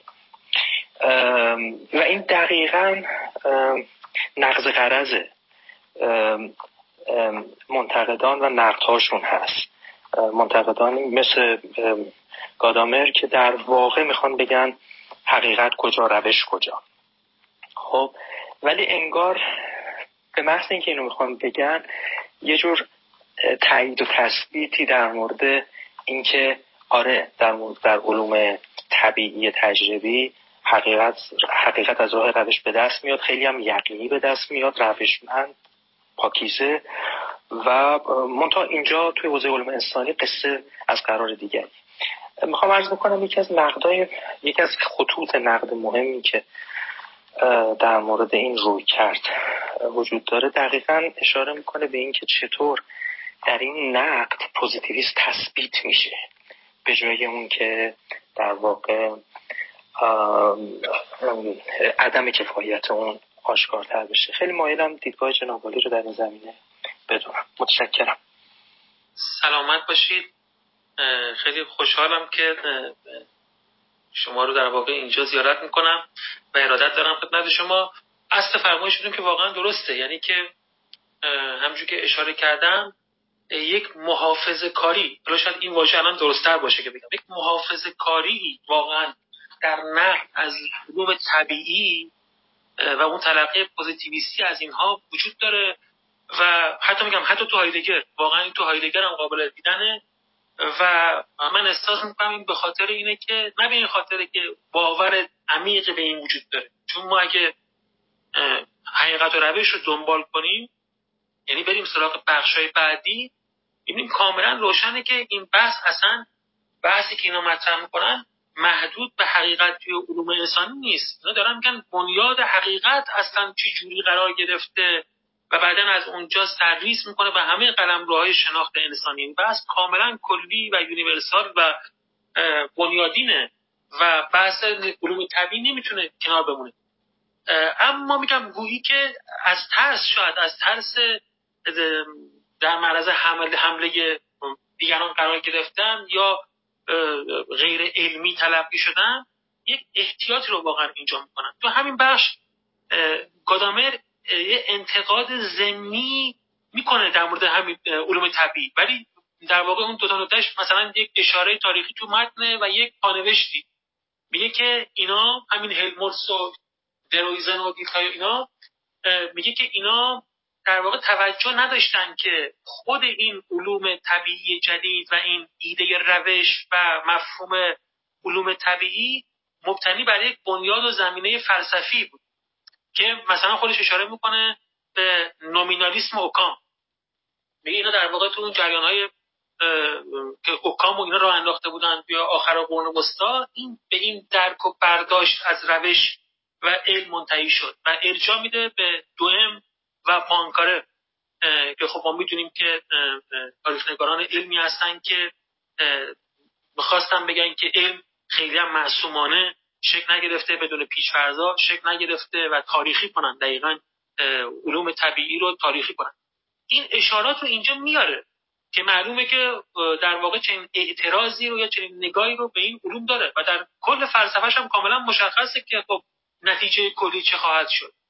اما به نظر من یک احتیاط و محافظه کاری در سخن از علوم طبیعی داره و یک همراهی با جماعت که خب حالا ما داریم اعتبار خود علوم طبیعی رو از این جهت نمی‌خوایم توش انقلتی کنیم یا بس در مورد اونها واقعا نمی کنیم و فراموش نکنیم که زمانه که اینا داشتن توش فلسفه ورزی می‌کردن زمانه بوده کل فلسفه نامشروع تلقی می‌شد.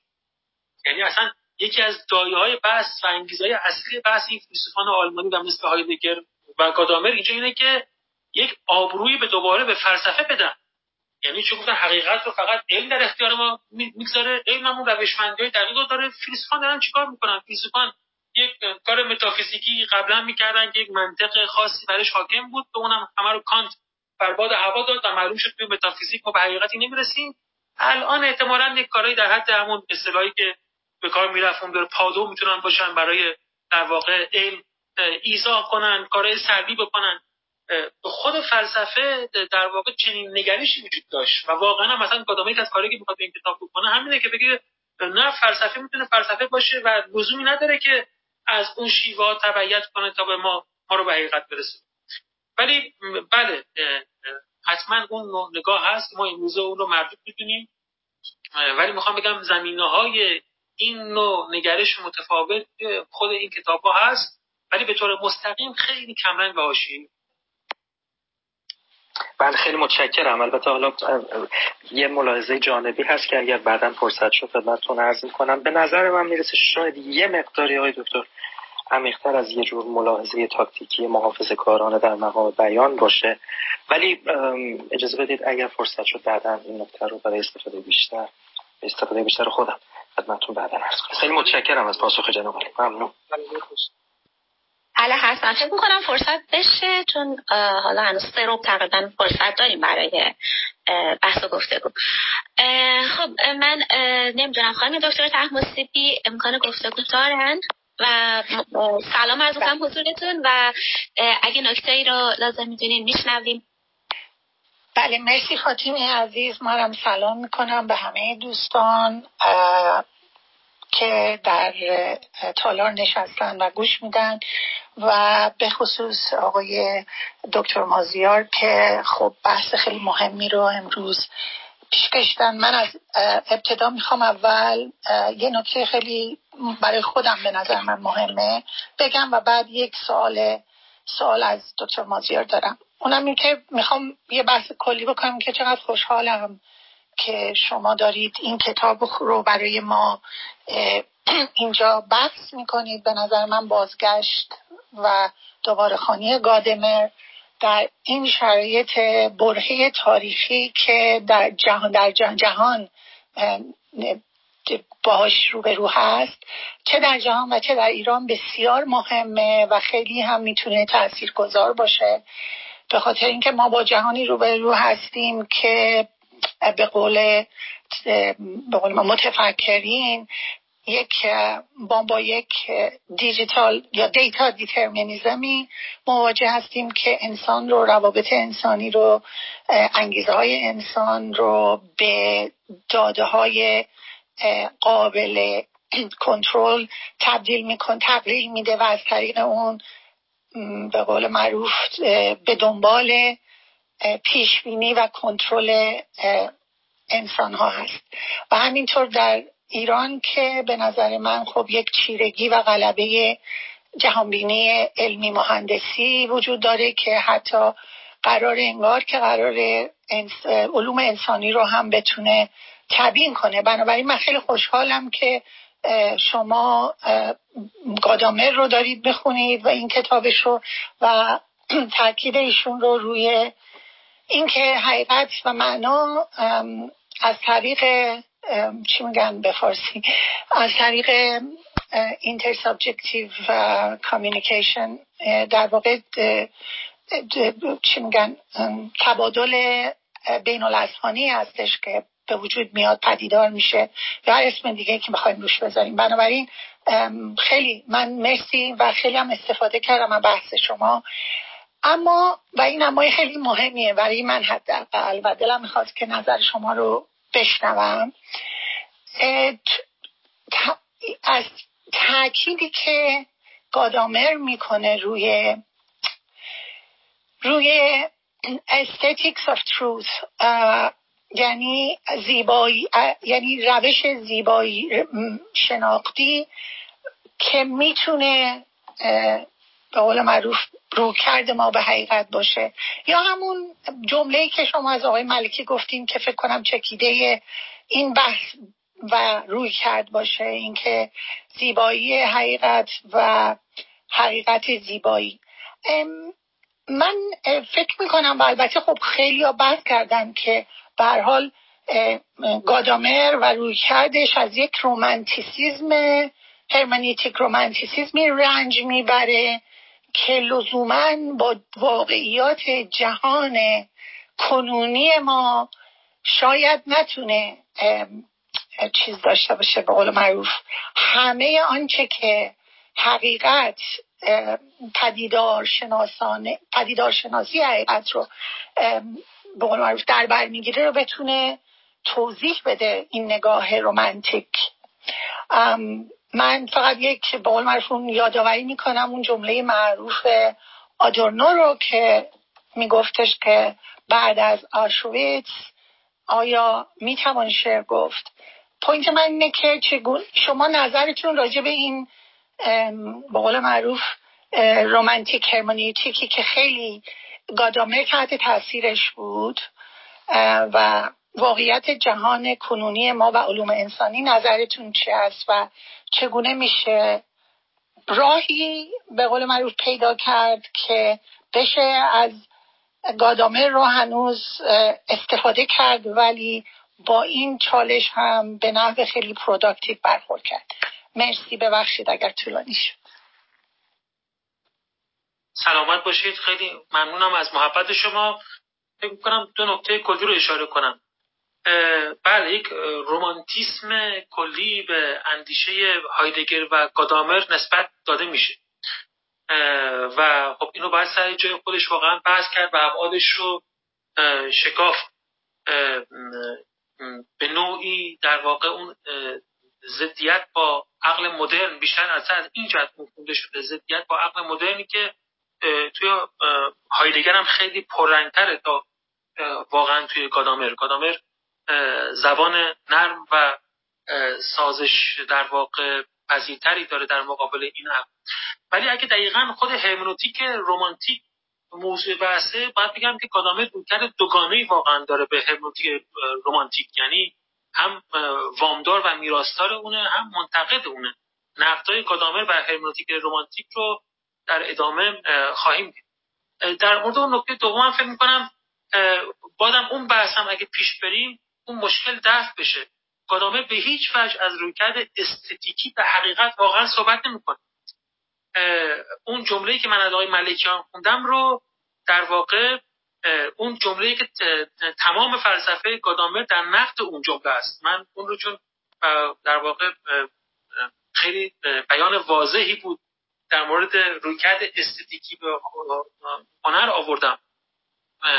گادامر دقیقا می‌خواد این نوع نگاه به هنر رو و این نوع نگاه به حقیقت رو نف کنه و واقعا دیدگاه زیبایی شناسانه یا رویکرد استتیکی به حقیقت نداره و با اینکه هنر رو خیلی قلمرو مهمی می‌دونه. اما شاید مسئله دیگه که به نظرم مهم باشه و در اون نقل قولی هم که شما گفتید به نظرم آشکاره اینه که بله یعنی گادامر و حتی هایدگر اینا خیلی حقیقت گرا هستن. برای حقیقت ارزش زیادی قائلن.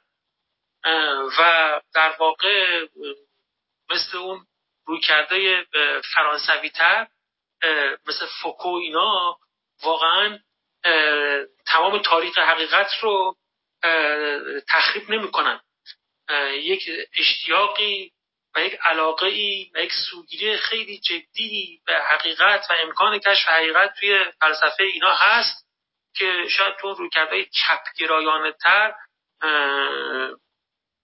پنهانه یا اینگونه تلقی ازش وجود نداره. این رو حتما باز باید جلوتر بریم و ببینیم که میشه ازش صحبت کرد یا نه.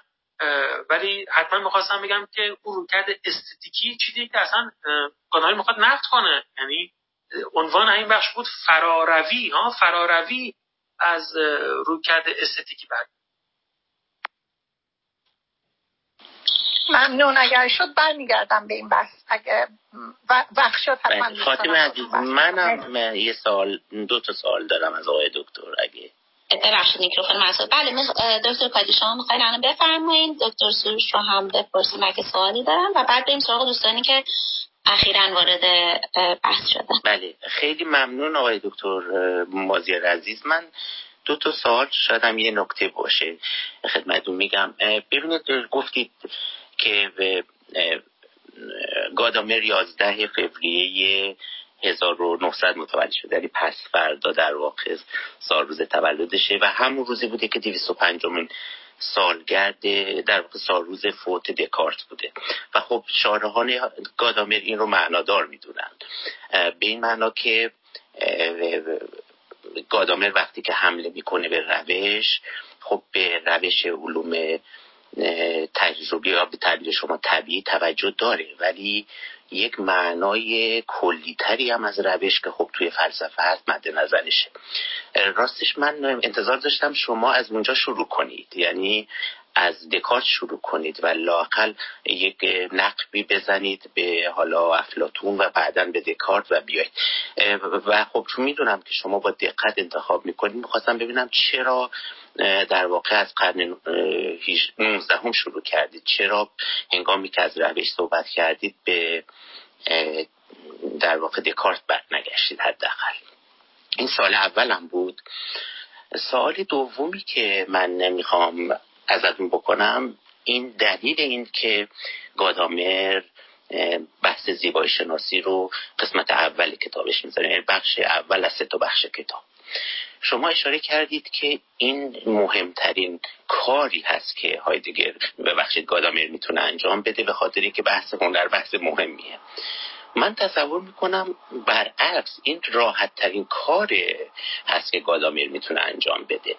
به یه معنا من دارم فکر می‌کنم که گادامر داره خودش رو گرم می‌کنه که به بحث اصلی تاریخ و فلسفه بپردازه که اونجا چالش ها در مورد روش به نظر من جدی ترن چون در مورد هنر ما لاقل می‌تونیم بگیم که تو هم حتی دوره حتی عقل سوم کانت هم نگاه بکنیم و بعد از اون ما در واقع فاصله ای که بین تلقی علمی از جهان و تلقی هنری از جهان قائل هستیم این فضا رو به نظر من برای گادامر فراهم می‌کنه که راحت تر اون دیدگاه به تعبیر شما استاتیکی یا زیبایی شناختی از هنر رو نقد کنه. من نمی‌دونم درست فهمیدم صحبت شما رو یا نه چون شما گفتید این مهمترین بخش کارشه.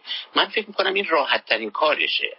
چون به نظر من نقد زیبایی شناس یعنی هنری به زیبایی شناسی راحت تره و اون می‌تونه راحت تر اون بحث روش رو منحل کنه به تعبیری. این دو تا سوال من بود. یک نکته هم داشتم در مورد چون من یه سال داشتم در مورد نسبتش با کن که شما کم و بیش گفتید. نسبتش رو می‌خواستم با فایرابند ببینید فایرابند کتابش بر اگلس متد رو در سال 1975 می یعنی 15 سال بعد از کتاب در واقع حقیقت و روش. کتاب کن 1962 دو سال بعدش می نویسه خب در کتاب کن تو اون سال نامی از گادابر نیست. خیلی عادی هست به نظر من. به خاطر اینکه در واقع فاصله بین فلسفه قاره و فلسفه تحلیلی هست که اینها آثار همون نمیخوندن. و کن اثر بعدا همونجور که گفتید پرداخته به گادامر ولی تو اون کتاب نخونده بوده. ولی تعجب می‌کنم مثلا در واقع فایرابند 15 سال بعد از کتاب گادامر یک کتاب بنویسه. اگنس متد توی سنت فلسفه علم ولی نامی از گادامر نباشه. این البته در واقع کامنت بود. اون دو تا سال اصلی من همونا بود. ببخشید من در واقع پارتی بازی کردم بیش از یه سال مطرح کردم و حالا اگه شما فکر می‌کنید بعضیاش طولانی هست می‌تونیم بذاریم برای جلسات بعد. ممنونم ارادت دارم سلامت باشید. متشکرم. خب، من کلا سعی می‌کنم که یکم کوتاهتر پاسخ بدم که بتونیم بیشتر با دوستان صحبت کنیم. نکته اولتون که خب خیلی دقیقه خیلی هم مهمه که وقتی به روش و بحث روش می‌پردازیم باید ظاهرا مستقیم بریم سراغ دکارت و از دکارت صحبت کنیم و چرا من نکردم؟ به این خاطر که گادامر نکرده. یعنی دقیقا این فصل رو که گادامر باز می‌کنه مسئله روش فقط از نزاع بین میان در واقع علوم انسانی غیر پوزیتیویستی و پوزیتیویستی صحبت می‌کنه و هیچ نامی از دکارت اینجا به میان نمیاد. حتی اصلا فکر کنم واقعا یک بارم اسم دکارت توی این فصل به میون نیومده. دکارت جایی دیگه مطرح کرده و در واقع وقتی گویی خواسته پیش زمینه کلیتر این بحث رو دنبال کنه بحث اصلا اون انسان دکارتی سوژه دکارتی قرار می‌گیره که سوژه دکارتی است که کارش منتهی میشه به این تلقی از جهان یعنی تلقی علم روشمند طبیعی از جهان و از اون طرف به رویکرد استتیکی به هنر. ولی واقعا توی این فصل کدامش اشاره بهش نکرده. و حتی من می‌خوام بگم که همش که شما فهمودید که افلاتون دقیقا یعنی یک قدم یک قدم بزرگ البته پیشتر برداریم حتما ریشه این تلقی به حقیقت یا افلاتون و عرستوه همونجوری که هایدگر این رو نشون داده بود و گادامر هم این رو میپذیره. یعنی ما داریم از یه چیزی صحبت می‌کنیم و گادامر می‌خواد تلقی از حقیقت رو در واقع ویران کنه و کنار بگذاره که ریشش در نهایت به اون افلاتون و عرستو می‌رسه که اگه حالا بحثمون فکر کنم جایی بهش می‌رسیم و در مورد صحبت می‌کنیم. در مورد نکته دوم مخالفت واقعا با شما ندارم. که بحث هنر احتمالا می‌تونست بحث راحتی باشه برای گادامر. از این جهت که شاید پذیرفتن این دیدگاه نسبت به هنر آسان بود. از این جهت شاید آره. ولی فراموش نکنیم. گادامر یک فیلسوفه و این کتاب یک کتاب فلسفیه. و توش به جد می‌خواد در مورد این صحبت بشه که هنر ما رو به حقیقت میرسونه و این باید تبیین بشه. یعنی این باید به نحو فلسفی ما رو متقاعد کنه این بحث. این شاید سخت باشه و چون به داده های شهودی و اینا نمی‌خواد گادامر اینجا ارجاب کنه. می‌خواد به ما واقعا نشون بده و ما رو به این درک برسونه که در هنر حقیقت اتفاق میفته. و خب این دیدگاه مخالفان جدی داره. حتی کانت در زمان گادامر این گونه تلقی میشه. و حتی شاید خود گادامر هم این تلقی رو از کانت داره که او کسی که اصلا هنر و زیبایی رو از حقیقت جدا کرد. با که گفتم یکم رو کرده گادامر دو پهلو اینجا در مورد صحبت خواهیم کرد. این بحث مشکلیه و من از این جهتم گفتم که این بخش مهمه که چون بسیاری از اون مقدماتی که کادامه می‌خواد فراهم بیاره در زیل این بحث فراهم میاد یعنی اون تصوری که از مفهوم فهم داره. اون چیزی که می‌خواد در مورد حقیقت بگه اینجا ساخته و پرداخته میشه. شاید خود موضوع مثلا علوم تاریخی یا فلسفه دشوارتر بود و بحث هنر از این جهت راحتتر بود. ولی مقدماتی که کادامه میچینه و میره جلو واقعا مقدمات اساسی هستن که بدون اینها قطعا تو اون دو تا بخش بعدی کادامه نمی‌تونست از اون نکته سومم استفاده کردم. و به نظر من که حتما فایرابند خونده بود چون دقیقا تو اون دهه هفتاد کاملا گادامر شناخته شده بود دیگه. گفتم اون دعوای هش اصلا هرش به خاطر این کتاب اعتبار در تفسیر نوشت که به گادامر جوابی بده. و ترجمه گادامر شده بود و تقریبا تو محیط انگلیسی زبان شناخته شده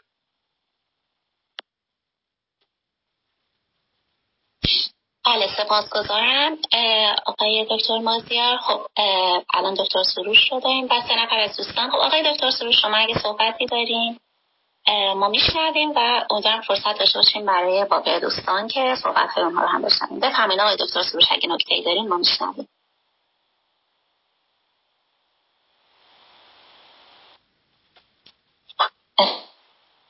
بله. سلام از می‌کنم خدمت همه عزیزان حاضر در تالار چه دوستان دورمیز و چه عزیزانی که در بخش شنوندگانن. استفاده کردم دکتر مازیار عزیز مانند نوبت پیشین و از می شود که یادداشت کردم پاره نکات رو. خب وقت زیغ دوستان و همکاران عزیز هم نکات نیکویی گفتند. با توجه به اینکه این دو سه نفر دیگم هستن. من حقیقتش سه چهار نکته یادداشت کردم. دو تاش می‌پردازم. یکیش یه کامنت دیگه دو تاش سوال حالا بقیهش باشد. به امید حق برای نوبت آتی. اولا راجع به بحث نوبت پیشمون بعد از آنچه که شما هم فرمودید نازل به عرایز بنده یادم آمد اون موقع که صحبت می‌کردیم یادم نبود که کتاب گادامر ویتکنشتاین به سوی فلسفه پسا تحلیلی نوشته کریسلان با ترجمه مرتزا آبدینیفر به مقدمه خود من. سالها پیش ایران منتشر شده بود. هیچ خاطرم نبود. و ایشون دانشجوی من بودن. رسالهشون راجع به زیبایی شناسی تو ویتگنشتاین بود. و بعدا این کتاب رو هم ترجمه کردن. فکر کنم نشر پارسه اگر اشتباه می‌کنم منتشر کرده و یادم آمد که خب اون کتاب رو من به دقت خوانده بودم.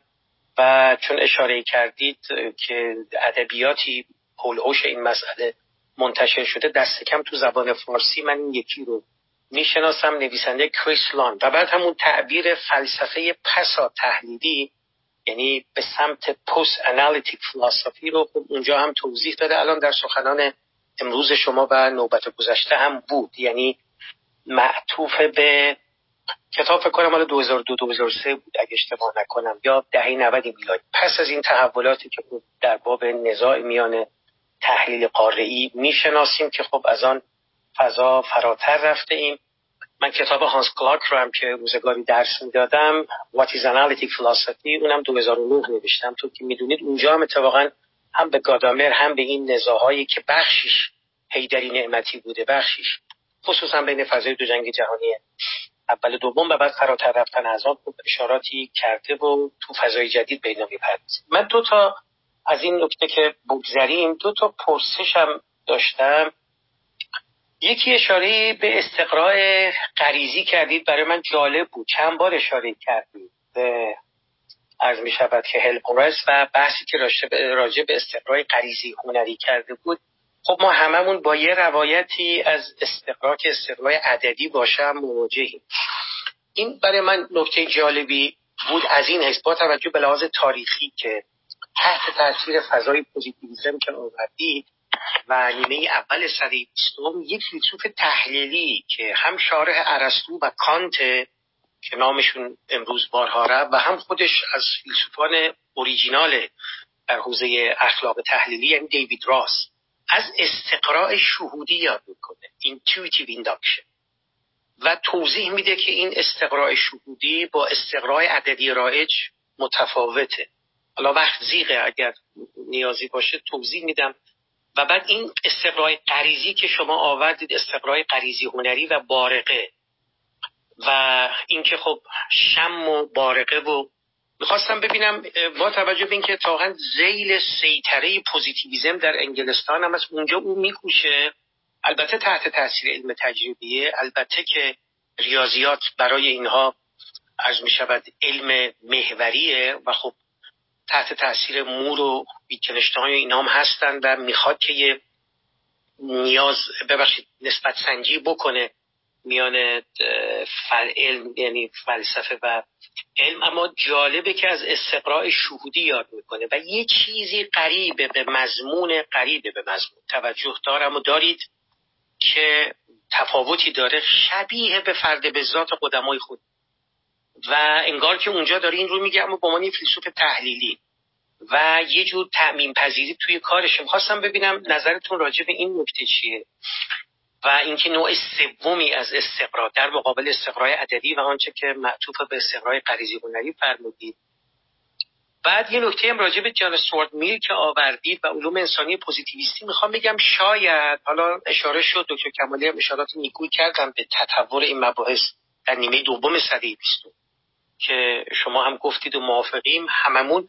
اما من می‌خوام بخشی قدری عقبتر هم برم.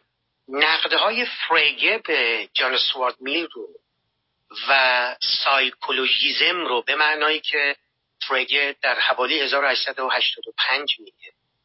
و اینکه خب ما اگر راجع به منطق می‌خوایم سخن بگیم این یه امری غیر تجربی. و بالمره باید بیایم حساب روانشناسی رو به روایت خودش از فلسفه جدا بکنیم. یعنی به تعبیر شما داره روش در علوم انسانی البته با محوریت تفلسف رو میگی این رو می‌خوام ببینم توی این توضیح و تطور تاریخی که دادی جاش کجاست؟ چون دقیقا همین هوا. فیلسوف آلمانی اواخر سده 19 و ایده سایکولوژیزم و آنتی سایکولوژیزم که در فارسی اون رو ضد روانشناسی گرایی اگه ترجمه کنیم. که در تراکتاتوس ویتکنشتاین هم خیلی تحت این فضای فریگی ویتکنشتاین در باب روش علوم تجربی و روش فلسفی تبدیل می‌کنه. در فقرات چهار به بعد. و به این معنا انگار حالا مطابق با آنچه که راجع به گادامر رو تا اینا گفتید از اینها نام نمی‌برن احتمالا هم اینا رو نخونده بودن اینا. اما چون فریگر رو خوب خونده و فریگر کاملا جلسورد مینی رو نقل می‌کنه و نقل می‌کنه و انگار روش او رو نقل می‌کنه و البته عقبتر هم میره لاک و بارکلی هم نقل می‌کنه فریگر و معتقد بحثایی که اونا راجع به احراز معانی واژگان می‌کنن اینا همه بحثای روانشناختی تجربیه که زیل عناوین فلسفی گنجانده شده این یه رو بحث راجع به روش در علوم انسانی. حالا اگر هرچند فرگه این گونه اینو تفقه نکرده باشه می‌خواستم ببینم جایگاه او و بعد تأثیری که می‌ذاره روی روش در فلسفه و علوم انسانی و تفاوتش در علوم تجربی رو هم اگر بفرمایید من چون وقت زیقه یه نکته دیگه بگم و بماند بعد جای بعدی بقیش. این که اشاره چون بحث هنر رو کردید در باز پیرو به نوبت پیشین که می‌خواستم اتفاقا این تفکیک بین امر هنری یا تجربه هنری و حقیقت اشاره کردم به سپینوزا. شما فرمودید که نامی گادامر نبرده و چون باز بارها اسم کانت رو امروز بردید. می‌خواستم بگم همطور که می‌دونید به اختفای کانت باز در برهی خصوصا دوره اول فلسفه تحلیلی و دهه های اول صده بیستم در تراکتوس که این چند جا برجسته است. اخلاق و زیبایی شناسی یکی هن. خب؟ و چون اخلاق و زیبایی شناسی ارزشاشون تعینی در عالم ندارن تجربه زیبایی شناختی علم نیست به معنای اینکه propositional knowledge باشه. اما جز امور نشان دادنیه. درسته؟ و شبیه بحثایی است که کانت در نقد قوه حکم سومی می‌کنه. و البته با وام کردن مفهوم سوژه متافیزیکی. این رو چقدر فکر می‌کنید که میشه سراغ گرفت؟ یعنی تجربه aesthetic معرفت بخش نیست. اما یه چیزی رو داره راجع به جهان پیرامون به ما میگه تو این نگاه. و اون عبارت هست از نشان دادنی ها اموری که شعبلن نه سیبل در فضای تراکتاتوس. و حالا از منظر بچه ابدی دیگه چون وقت می‌خواستم چند تا نقل قول از یادداشت‌ها بخونم در نه در تراکتاتوس از یادداشت‌ها که 1914 1916 نوشته شده و این امر رو برجسته می‌کنه که کاملا این قصه نه معرفت بخش بودن اما به نحوی از آنها اینکه تجربه استاتیک چیزی رو راجع به جهان به ما نشان میده. هرچند نه مثل علوم تجربی. رفت و نسبت این رو هم اگر با قادامه بفرمایید و امر هنری استفاده می‌کنیم. ببخشید طولانی شد در اما خواستم استفاده بیشتری بکنیم از فرمایشات شما. ارادت دارم. منم سلام عرض می‌کنم خدمت دکتر دباغ عزیز و استفاده کردم و واقعا استفاده کردم. بیشتر این نکات رو از این جمعه بهش نگاه می‌کنم. خیلی متشکرم که برلان کریستان اشاره کردیم و کتابش برای اون واقعا کتاب خوبی هم هست تو فارسی هم هست. خود کریستان اصلا نویسنده مهمی در مورد گادامره و یک کتاب خیلی خوب دیگه مقدماتی هم در مورد گادامر نوشته که به فارسی ترجمه شده و گاهی دوستان من می‌پرسن که برای گادامر به چه کتابی رو کنیم به نظرم خیلی کتاب خوبه. تو مجموعه به اصطلاح دلالت المتحیرین منتشر شده که ترجمه مختلفی تو فارسی داره ازش میشه ولی خیلی مقدمه خوبی نوشته به گادامر و بیشتر هم شر اتفاقا حقیقت و روشه. در مورد شودگرایی راست در واقع نکته مهمی رو گفتید. خیلی برام جالب بود واقعا.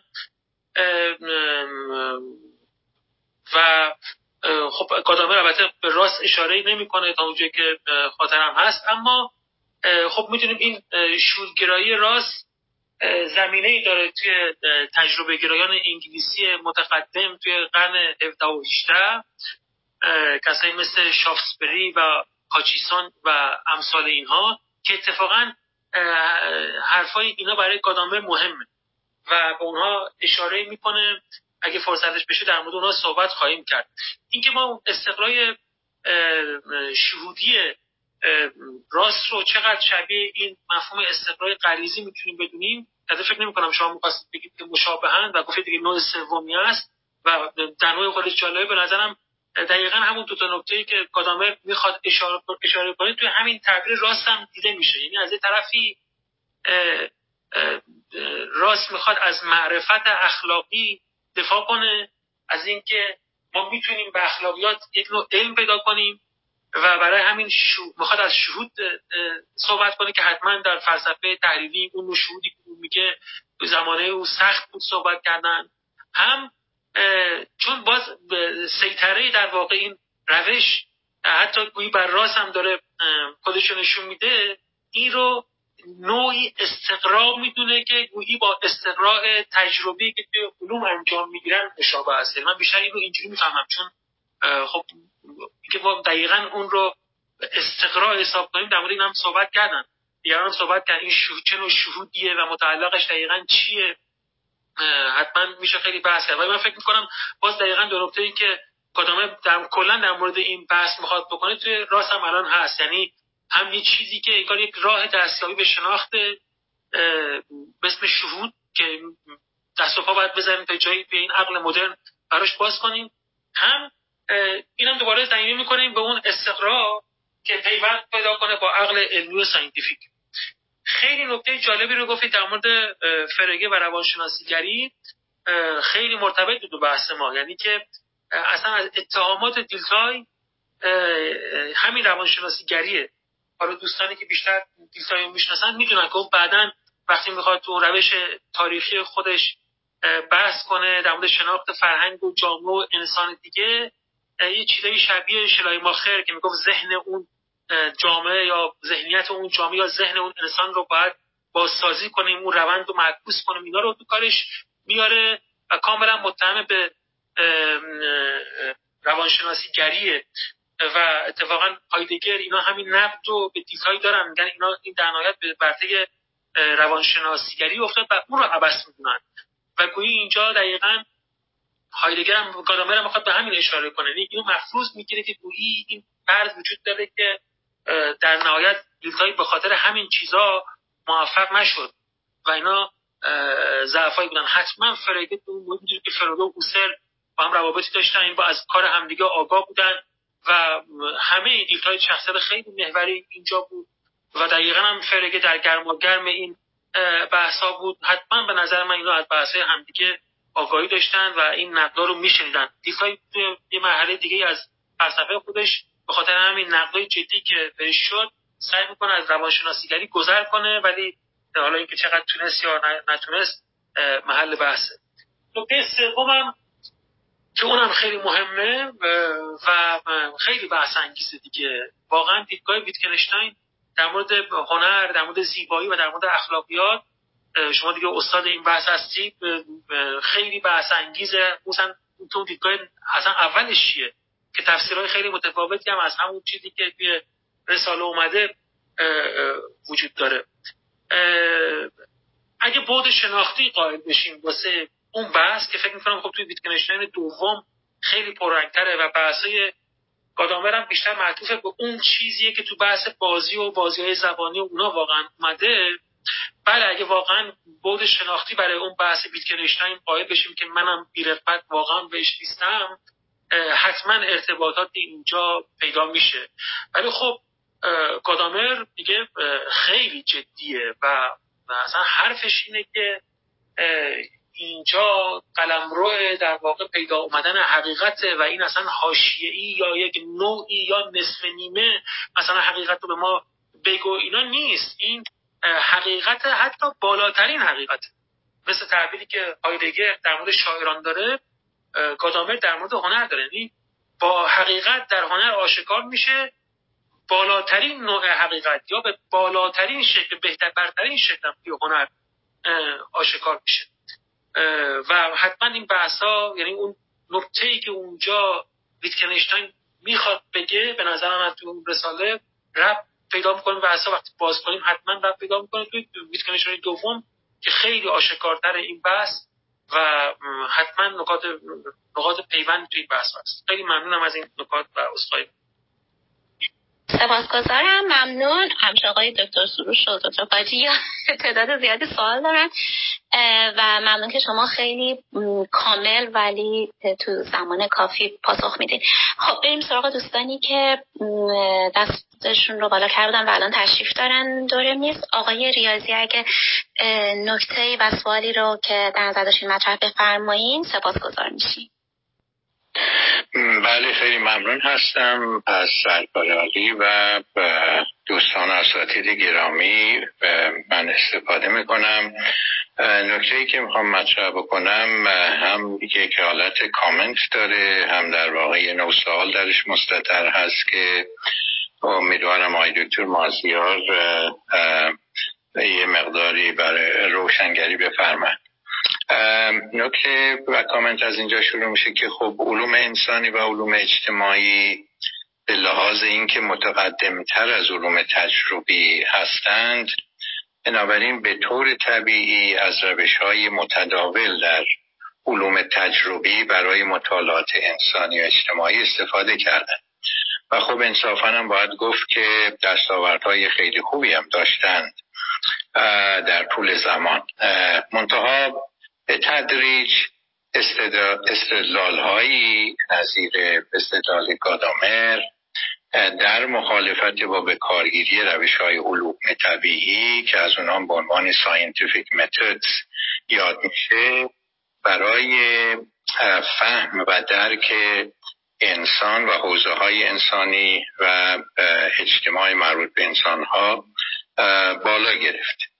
حالا در واقع این کامنت یا این سالی که من دارم برام جالبه که نقطه عظیمت گادامر اینه که در کتاب روش و تحقیق از نقد روش های علمی که عمدتا مبنای فلسفی پوزیتیویستی دارن شروع میشه و اینکه این روش ها قاصر هستن از اینکه حقیقت رو به ما بنمایانند به خصوص وقتی که در مورد انسان و کیفیت های انسانی و ساحت های مختلف از, از, از قبیل هنر همجوری که بحث شد موضوعات بسیار پیچیده ای هستند و بنابراین از روش های متداول نظاممند نمی‌تونیم به اون درک و فهم و حقیقت برسیم. و البته نسخه قویتر این آرگومنت هم همونطور که یکی از دوستان امشب مطرح کردن اینه که اصلا حتی این scientific methods در حوزه های خودشون هم کاستی هایی دارند و بلکه اونجا هم شاید نتونن آنچنان که باید به اصطلاح درک کاملی برسن. حالا یعنی اونجوری که من می‌فهمم اینه که نقلی که به روش های سیستماتیک مطرح است اینه که output یا outcome شون اون چیزی که حالا نمود عینیش به عنوان مقاله در journal های علمی چاپ میشه. ما به عنوان inference حقیقت conclusion میپنداریم و خب انتقاد گادامر هم همین هست که نه این outcome و output ی که از طریق این روش ها ما بهش می‌رسیم در واقع حقیقت نیست. حالا این بحث های تاریخی و جدل های تاریخی در مورد کسب معرفت الان استنباط من این هست که در قرن بیستم و بیست و یکم منجر به تقسیم بندی پارادایمی روش های تحقیق در علوم انسانی و علوم اجتماعی شده که حالا به نسبت کم و زیاد تقریبا از پارادایم و جدیدن هم توی پرانتزی پست می‌ذارن post positivism و interpretivism و critical theory که حالا این critical theory هم جدیدن ظاهرا به transformative تغییر شکل داده ما رسیدیم. حالا توی positivism و post positivism که مشخص همون روش های scientific و نظاممندی که معمول بوده در پارادایم interpretive در واقع روش های کیفی داره استفاده میشه برای مورد مطالعه قرار دادن موضوعات مربوط به انسان و اجتماع انسان ها و از جمله یکی از این روش ها hermeneutics هست روش دیگه مثلا ethnography هست conversation analysis هست discourse analysis هست و خب روش های دیگه. حالا من نکتم و اون چیزی که شاید یعنی در واقع از آقای دکتر مازیار انتظار دارم یه مقداری نقد کنن یا روشن کنن. اینه که در واقع به نظر من ما از اینجا شروع کردیم که همونجوری که گادامر خودش میگه hermeneutic is not an alternative method rather it is an alternative to method. در واقع می‌خواست هرمنوتیکس رو جایگزین متد کنه. ما رسیدیم الان به جایی که دیگه رکوگنایز هم شده الان به رسمیت شناخته شده در جوامع علمی در سراسر جهان. که در واقع hermeneutic روش هست. و ما الان hermeneutic رو به عنوان یک روش با یک پارادایم interpretive داریم در رشته های مختلف به کار می‌گیریم. نظر شما رو می‌خواستم راجع به این موضوع بدونم که آیا بالاخره روش در حقیقت حزم شده یا حقیقت در روش حزم شده؟ خیلی ممنون. سلامت باشید استفاده کردم.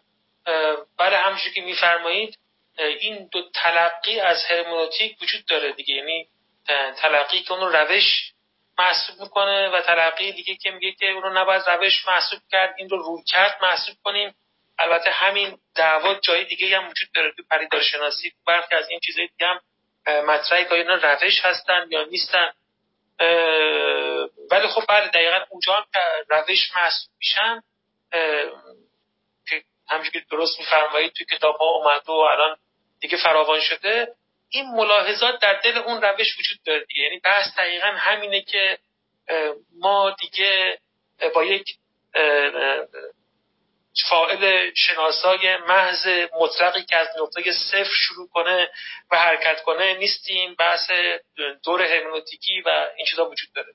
ولی با این سر جاش هست و منم نمی‌تونم فیصلش بدم یا حکم نهایی بدم. اینجا که ماجرا چیه؟ این هر دو تلقی از هرمنوتیک واقعا وجود داره و پرو پروی هم حرکت.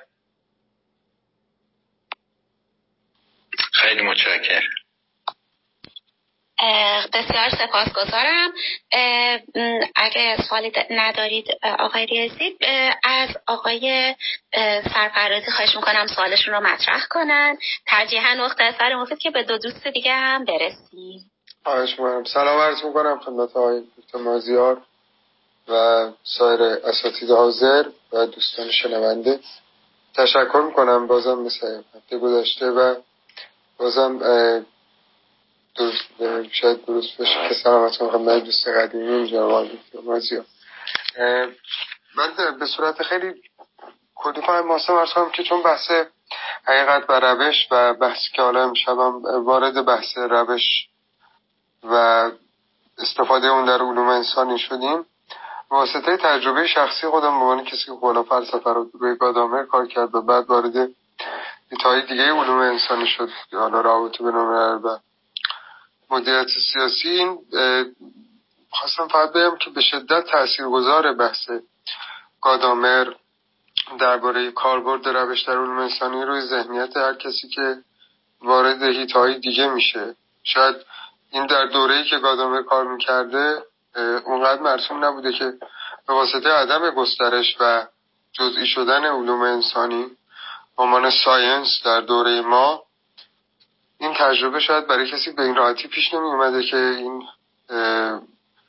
با این درک خاص از روش و استفاده اون از در علوم انسانی وارد علوم انسانی بشه و ایرادات و مشکلات حاصل از این اعمال روش علوم طبیعی در علوم انسانی رو تجربه کنیم خواستم ببینم که تأثیر این رو فکر می‌کنید که در دوره که ما درش هستیم و در حال گسترش از علوم انسانی به اشکال مختلف و در این حال درکی که گادامر ارائه می‌کنه از روش در علوم انسانی و ایرادات اون همچنان به جای قوت خودش باقیه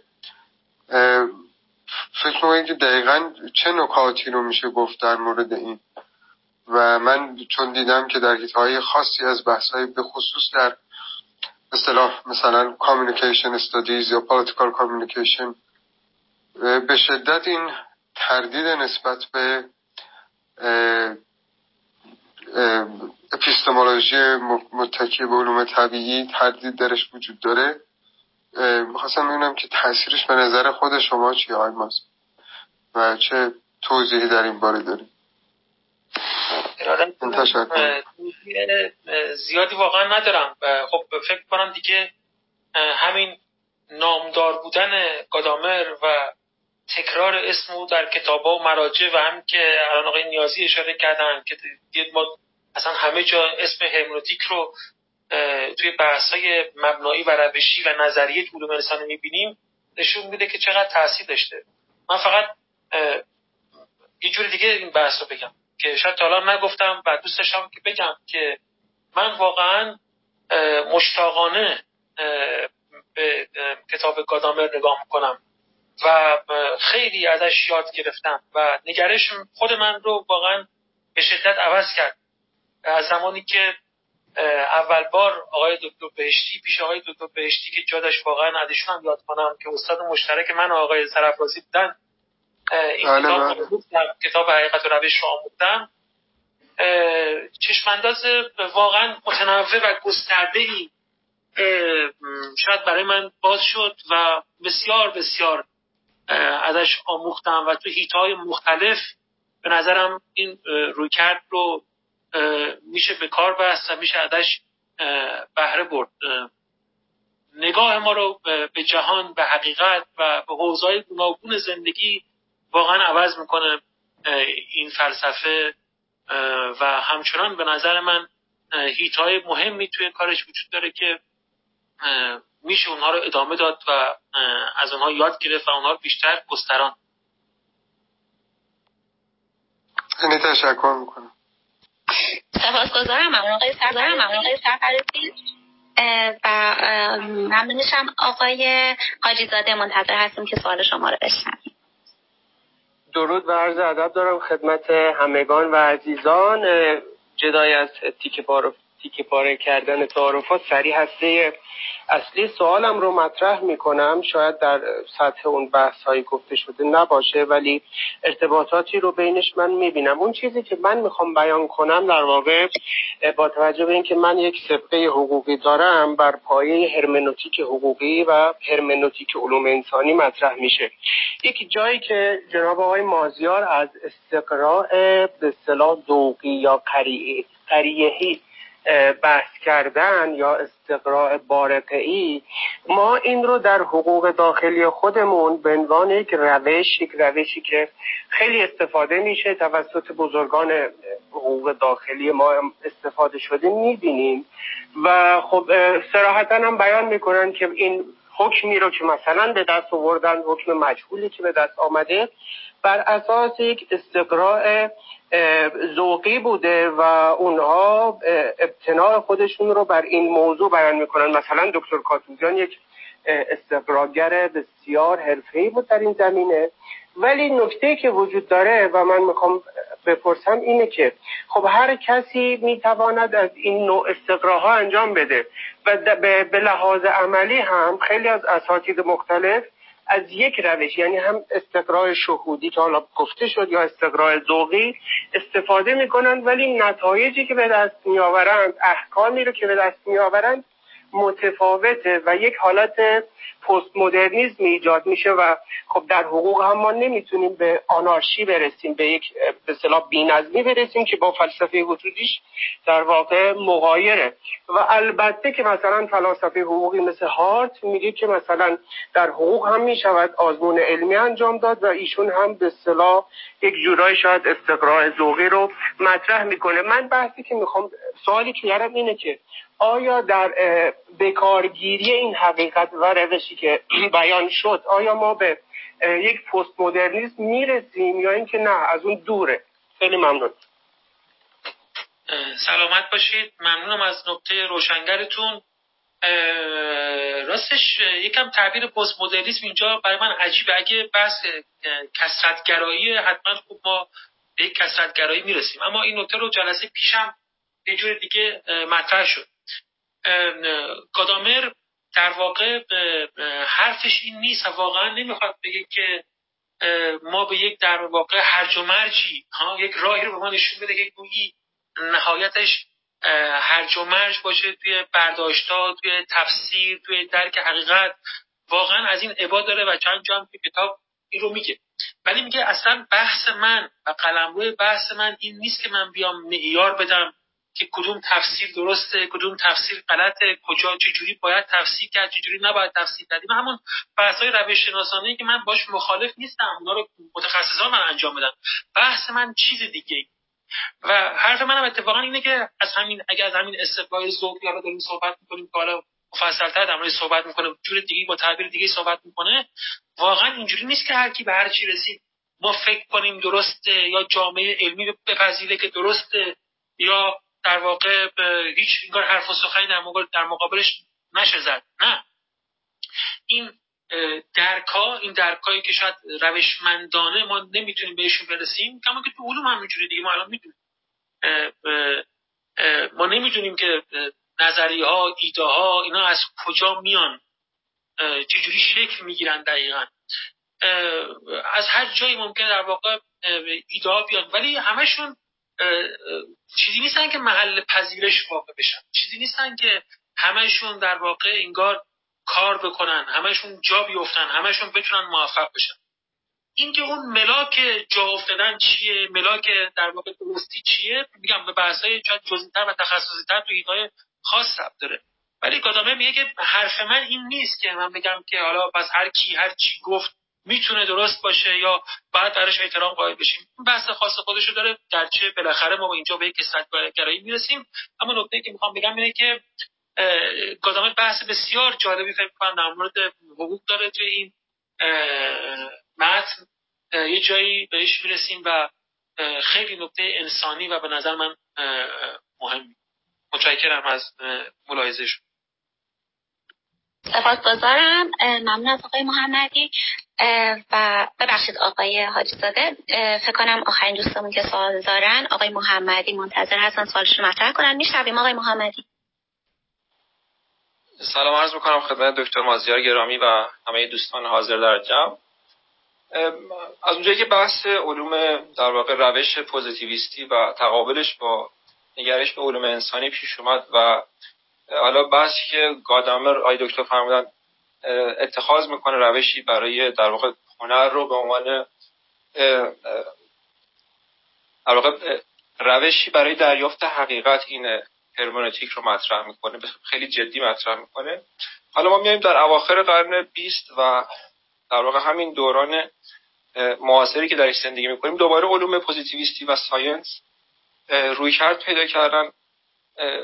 می‌خوان در واقع زیبایی رو بیارن زیر تیغ آزمایش و یک تعبیر پوزیتیویستی از زیبایی پیدا بکنن. یک در واقع خوانش علمی و scientific از زیبایی ارائه بدن. همونطور که مثلا توی قلمرو aesthetic cognitivism داریم که میان زیبایی رو یک در واقع ملاک و معیاری برای ارتقاء توانمندی های شناختی انسان در در حوزه شناختی مطرح می‌کنن. می‌خواستم اینم خط و رفت یا به نوعی فصل مشترک هرمنوتیک گادامر و این علوم شناختی که در رابش سعی در تبیین زیبایی برای ما دارن چی هست؟ و آیا اصلا اینا اصلا با هم هیچ ربطی دارن یا می‌تونیم یک برداشتی از این دو داشته باشیم. خیلی ممنون میشم. سلامت باشین. نکته مهمیه سوال مهمیه. و بگم که خود بحثم واقعا مهمه. امروز neuroscience و cognitive science و علوم شناختی علوم عصب شناختی اینا خیلی جدی گرفته میشن خیلی کارهای مهمی می‌کنن. اما من با اینکه اینا رو رویکردهای پوزیتیویستی تلقی کنیم مخالفم. یعنی اینا رویکردهای پوزیتیویستی نیستن scientific هستن ولی پوزیتیویستی نیستن و واقعا فکر نمی کنم که رویکرد پوزیتیویستی هست امروز و صریح یا آشکار و پنهان هست ولی دست بالا رو در دقیقه توی نظری نداره. و یک چیز جالبی برای خودم توی cognitive science و توی neuroscience واقعا هست اینه که اتفاقا خیلی از دغدغه‌ای که منتقدین علوم پوزیتیویستی رویکردهای پوزیتیویستی و حتی بالاتر بگم رویکردهای دکارتی رویکردهای دکارتی به شناخت داشتن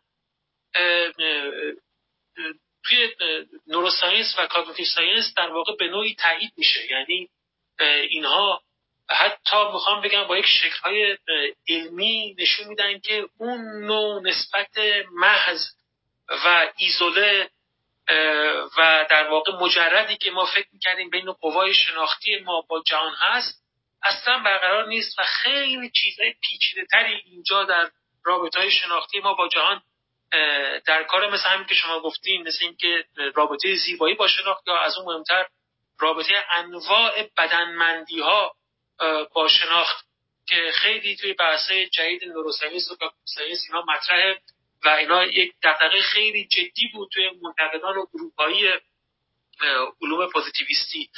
من فکر می‌کنم که نتایج cognitive science این دو حوزه به هم نزدیک کرده. اون کرده معرفت شناختی غیر پوزیتیویستی رو نزدیک کرده. اتفاقا به در واقع روکرده شناختی علمی. ولی خب باید اینا همچنان خیلی اینا جوان جوانن واقعا. دو ده هست سه ده هست که دارن کار می‌کنن و به نظر من هنوز خیلی مونده که تا به نتایج خودشون برسن سپاسگزارم. ممنون از لطفتون و از ممنون از همه دوستانی که در این جلسه حضور داشتن. و مقدار کمی از ساعت چهار عبور کردیم. من یه سوالی داشتم ولی خب امیدوارم در بعد فرصت بشه یا شاید در طی صحبت های جلسات آتی پاسخم رو بگیرم. در حال از همه دوستان و اساتیدی که لطف کردن در این جلسه حضور داشتن وقت گرانقدرشون رو در اختیار این جلسه گذاشتن. سپاسگزارم. از آقای دکتر مازیار بسیار سپاسگزارم.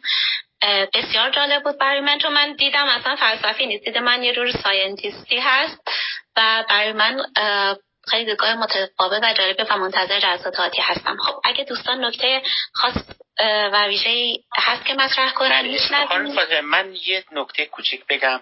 تشکر کنم از آقای دکتر مازیار مجدد و از همه عزیزانی که شرکت کردن به خصوص افرادی که سوال کردن. یکی من معمولا همه کامنت هایی که میاد برای درس گفتارها رو می‌خونم. یک کامنتی اومده بود در مورد مقایسه شیوه تدریس دکتر مازیار با آقای دکتر بهشتی. خب ما می‌دونیم آقای دکتر بهشتی به معنا شاید اولین نفر باشن تو ایران که در واقع به صورت خیلی مدون و جدی حقیقت و روش رو درس دادن. و من در واقع درس گفتارهای های دکتر بشتم رو گوش کردم. واقعا ایشون استاد منم بودن و می‌دونم با استاد دکتر مازیارم بودن احترام می‌ذاریم بهشون ولی هیچ چیزی در واقع در واقع به معنای اینکه حالا ایشون درس دادن به معنای تعطیل شدن تفسیرهای مختلف شیوه های مختلف تدریس. خب آقای دکتر مازیار خب شاگرد آقای بهشتی هم بودن ولی خب الان برای خودشون صاحب سبکن و باید واقعا این تنوع تدریس شیوه های تدریس شیوه های نگاه به یه فیلسوف بزرگی مثل گادامر رو جدی بگیریم. و خوشحالیم که واقعا در کشور ما به زبان فارسی ما داریم متون کلاسیک فلسفی رو با تفسیرها و تدریسهای مختلفی میشنویم و می‌خونیم. و این نکته بود که من می‌خواستم بگم چون این کامنتری بود که دریافت کرده بودم حتما آقای دکتر مازیار هم دیدن گفتم اشاره بکنم در این. و خیلی خیلی ممنون که آقای دکتر بازم من تشکر می‌کنم ازشون که دعوت ما رو پذیرفتن برای تدریس این کتاب مهم. ممنون. سلامت باشید. من واقعا می‌خوام دوباره اسم آقای دکتر بهشتی رو ببرم. و تشکر کنم. واقعا 17 سال پیش من فکر کنم اولین بار حقیقت و روش رو از ایشون آموختم و اگر ایشون نبودن و درس ایشون نبود من نمی‌تونستم این کتاب رو در واقع درک کنم. من از چندین نفر واقعا از باید بگم که نامداران عرصه شناخت و فلسفه ایران شنیدم که خودشون وارد کتاب حقیقت و روش شدن و کتاب رو تک کردن رها کردن. چون که خیلی شیوه نامعمولی داره. با اینکه بحثای گادامر گفتم خیلی و یک زبان خیلی نامتعارفی نداره اما شیوه نامعمولی در داره در بحث. و اگر شما مسیر و نقش و هدف کار رو ندونی واقعا گم میشی. و من این رو مدیون آقای دکتر بهشتی هستم و خیلی از ایشون هم توی این درس هم از دیگر درس هم از دوره لیسانس دانشجوی آقای دکتر بهشتی بودم. و از ایشون بهره فراوان, فراوان بردم و برایشون آرزوی سلامتی می‌کنم خیلی ممنونم از این نکته ای که فرمودید. خب سپاسگزارم. ممنون آقای دکتر کاجی بله خیلی خیلی رسخم کنم خانم آقای دکتر مازیار میشه لطف بفرمن بگن برای جلسه بعد چه بخشی از کتاب مورد بحث است که از قبل بشه نگاهی انداخت ممنون میشه. بله ما به ترتیب کتاب همونجوری فصل به فصل میم دیگه. الان ما در واقع زیل اون عنوان اهمیت سنت اومونیستی برای علوم انسانی. یک عنوان اولی وجود داشت یک فصل اولی وجود داشت که بحث مسئله روش بود. عنوان دوم که خیلی میگم مهمه بحث مفاهیم راهبر اومانیستیه چهار تا مفهوم رو اونجا بحث می‌کنه. فکر کنم ما دو تا مفهوم بیلدونگ و مفهوم کامون سنس رو یعنی برنامه من اینه که تو هر جلسه دو تا از این مفهوم ها رو مطرح کنم. این دو تا مفهوم مفهوم بیلدونگ و مفهوم کامون سنس بسیار ممنون هستش خب سپاسگزارم از همه دوستان. مجدد از اساتیدی که لطف کردن حضور داشتن. من فقط خیلی سریع بگم که ما سه شنبه درس گفتار تفکر سیاسی رو داریم با دکتر مجاهدی و فردا اگه علاقه دارین دوستان درس گفتار خدا و اخلاق رو داریم با دکتر میردامادی همین ساعت. ممنونم از حضورتون و تا هفته آینده همه رو به خدا میسپارم. سپاسگزارم از حضور همگی خدا نگهدار.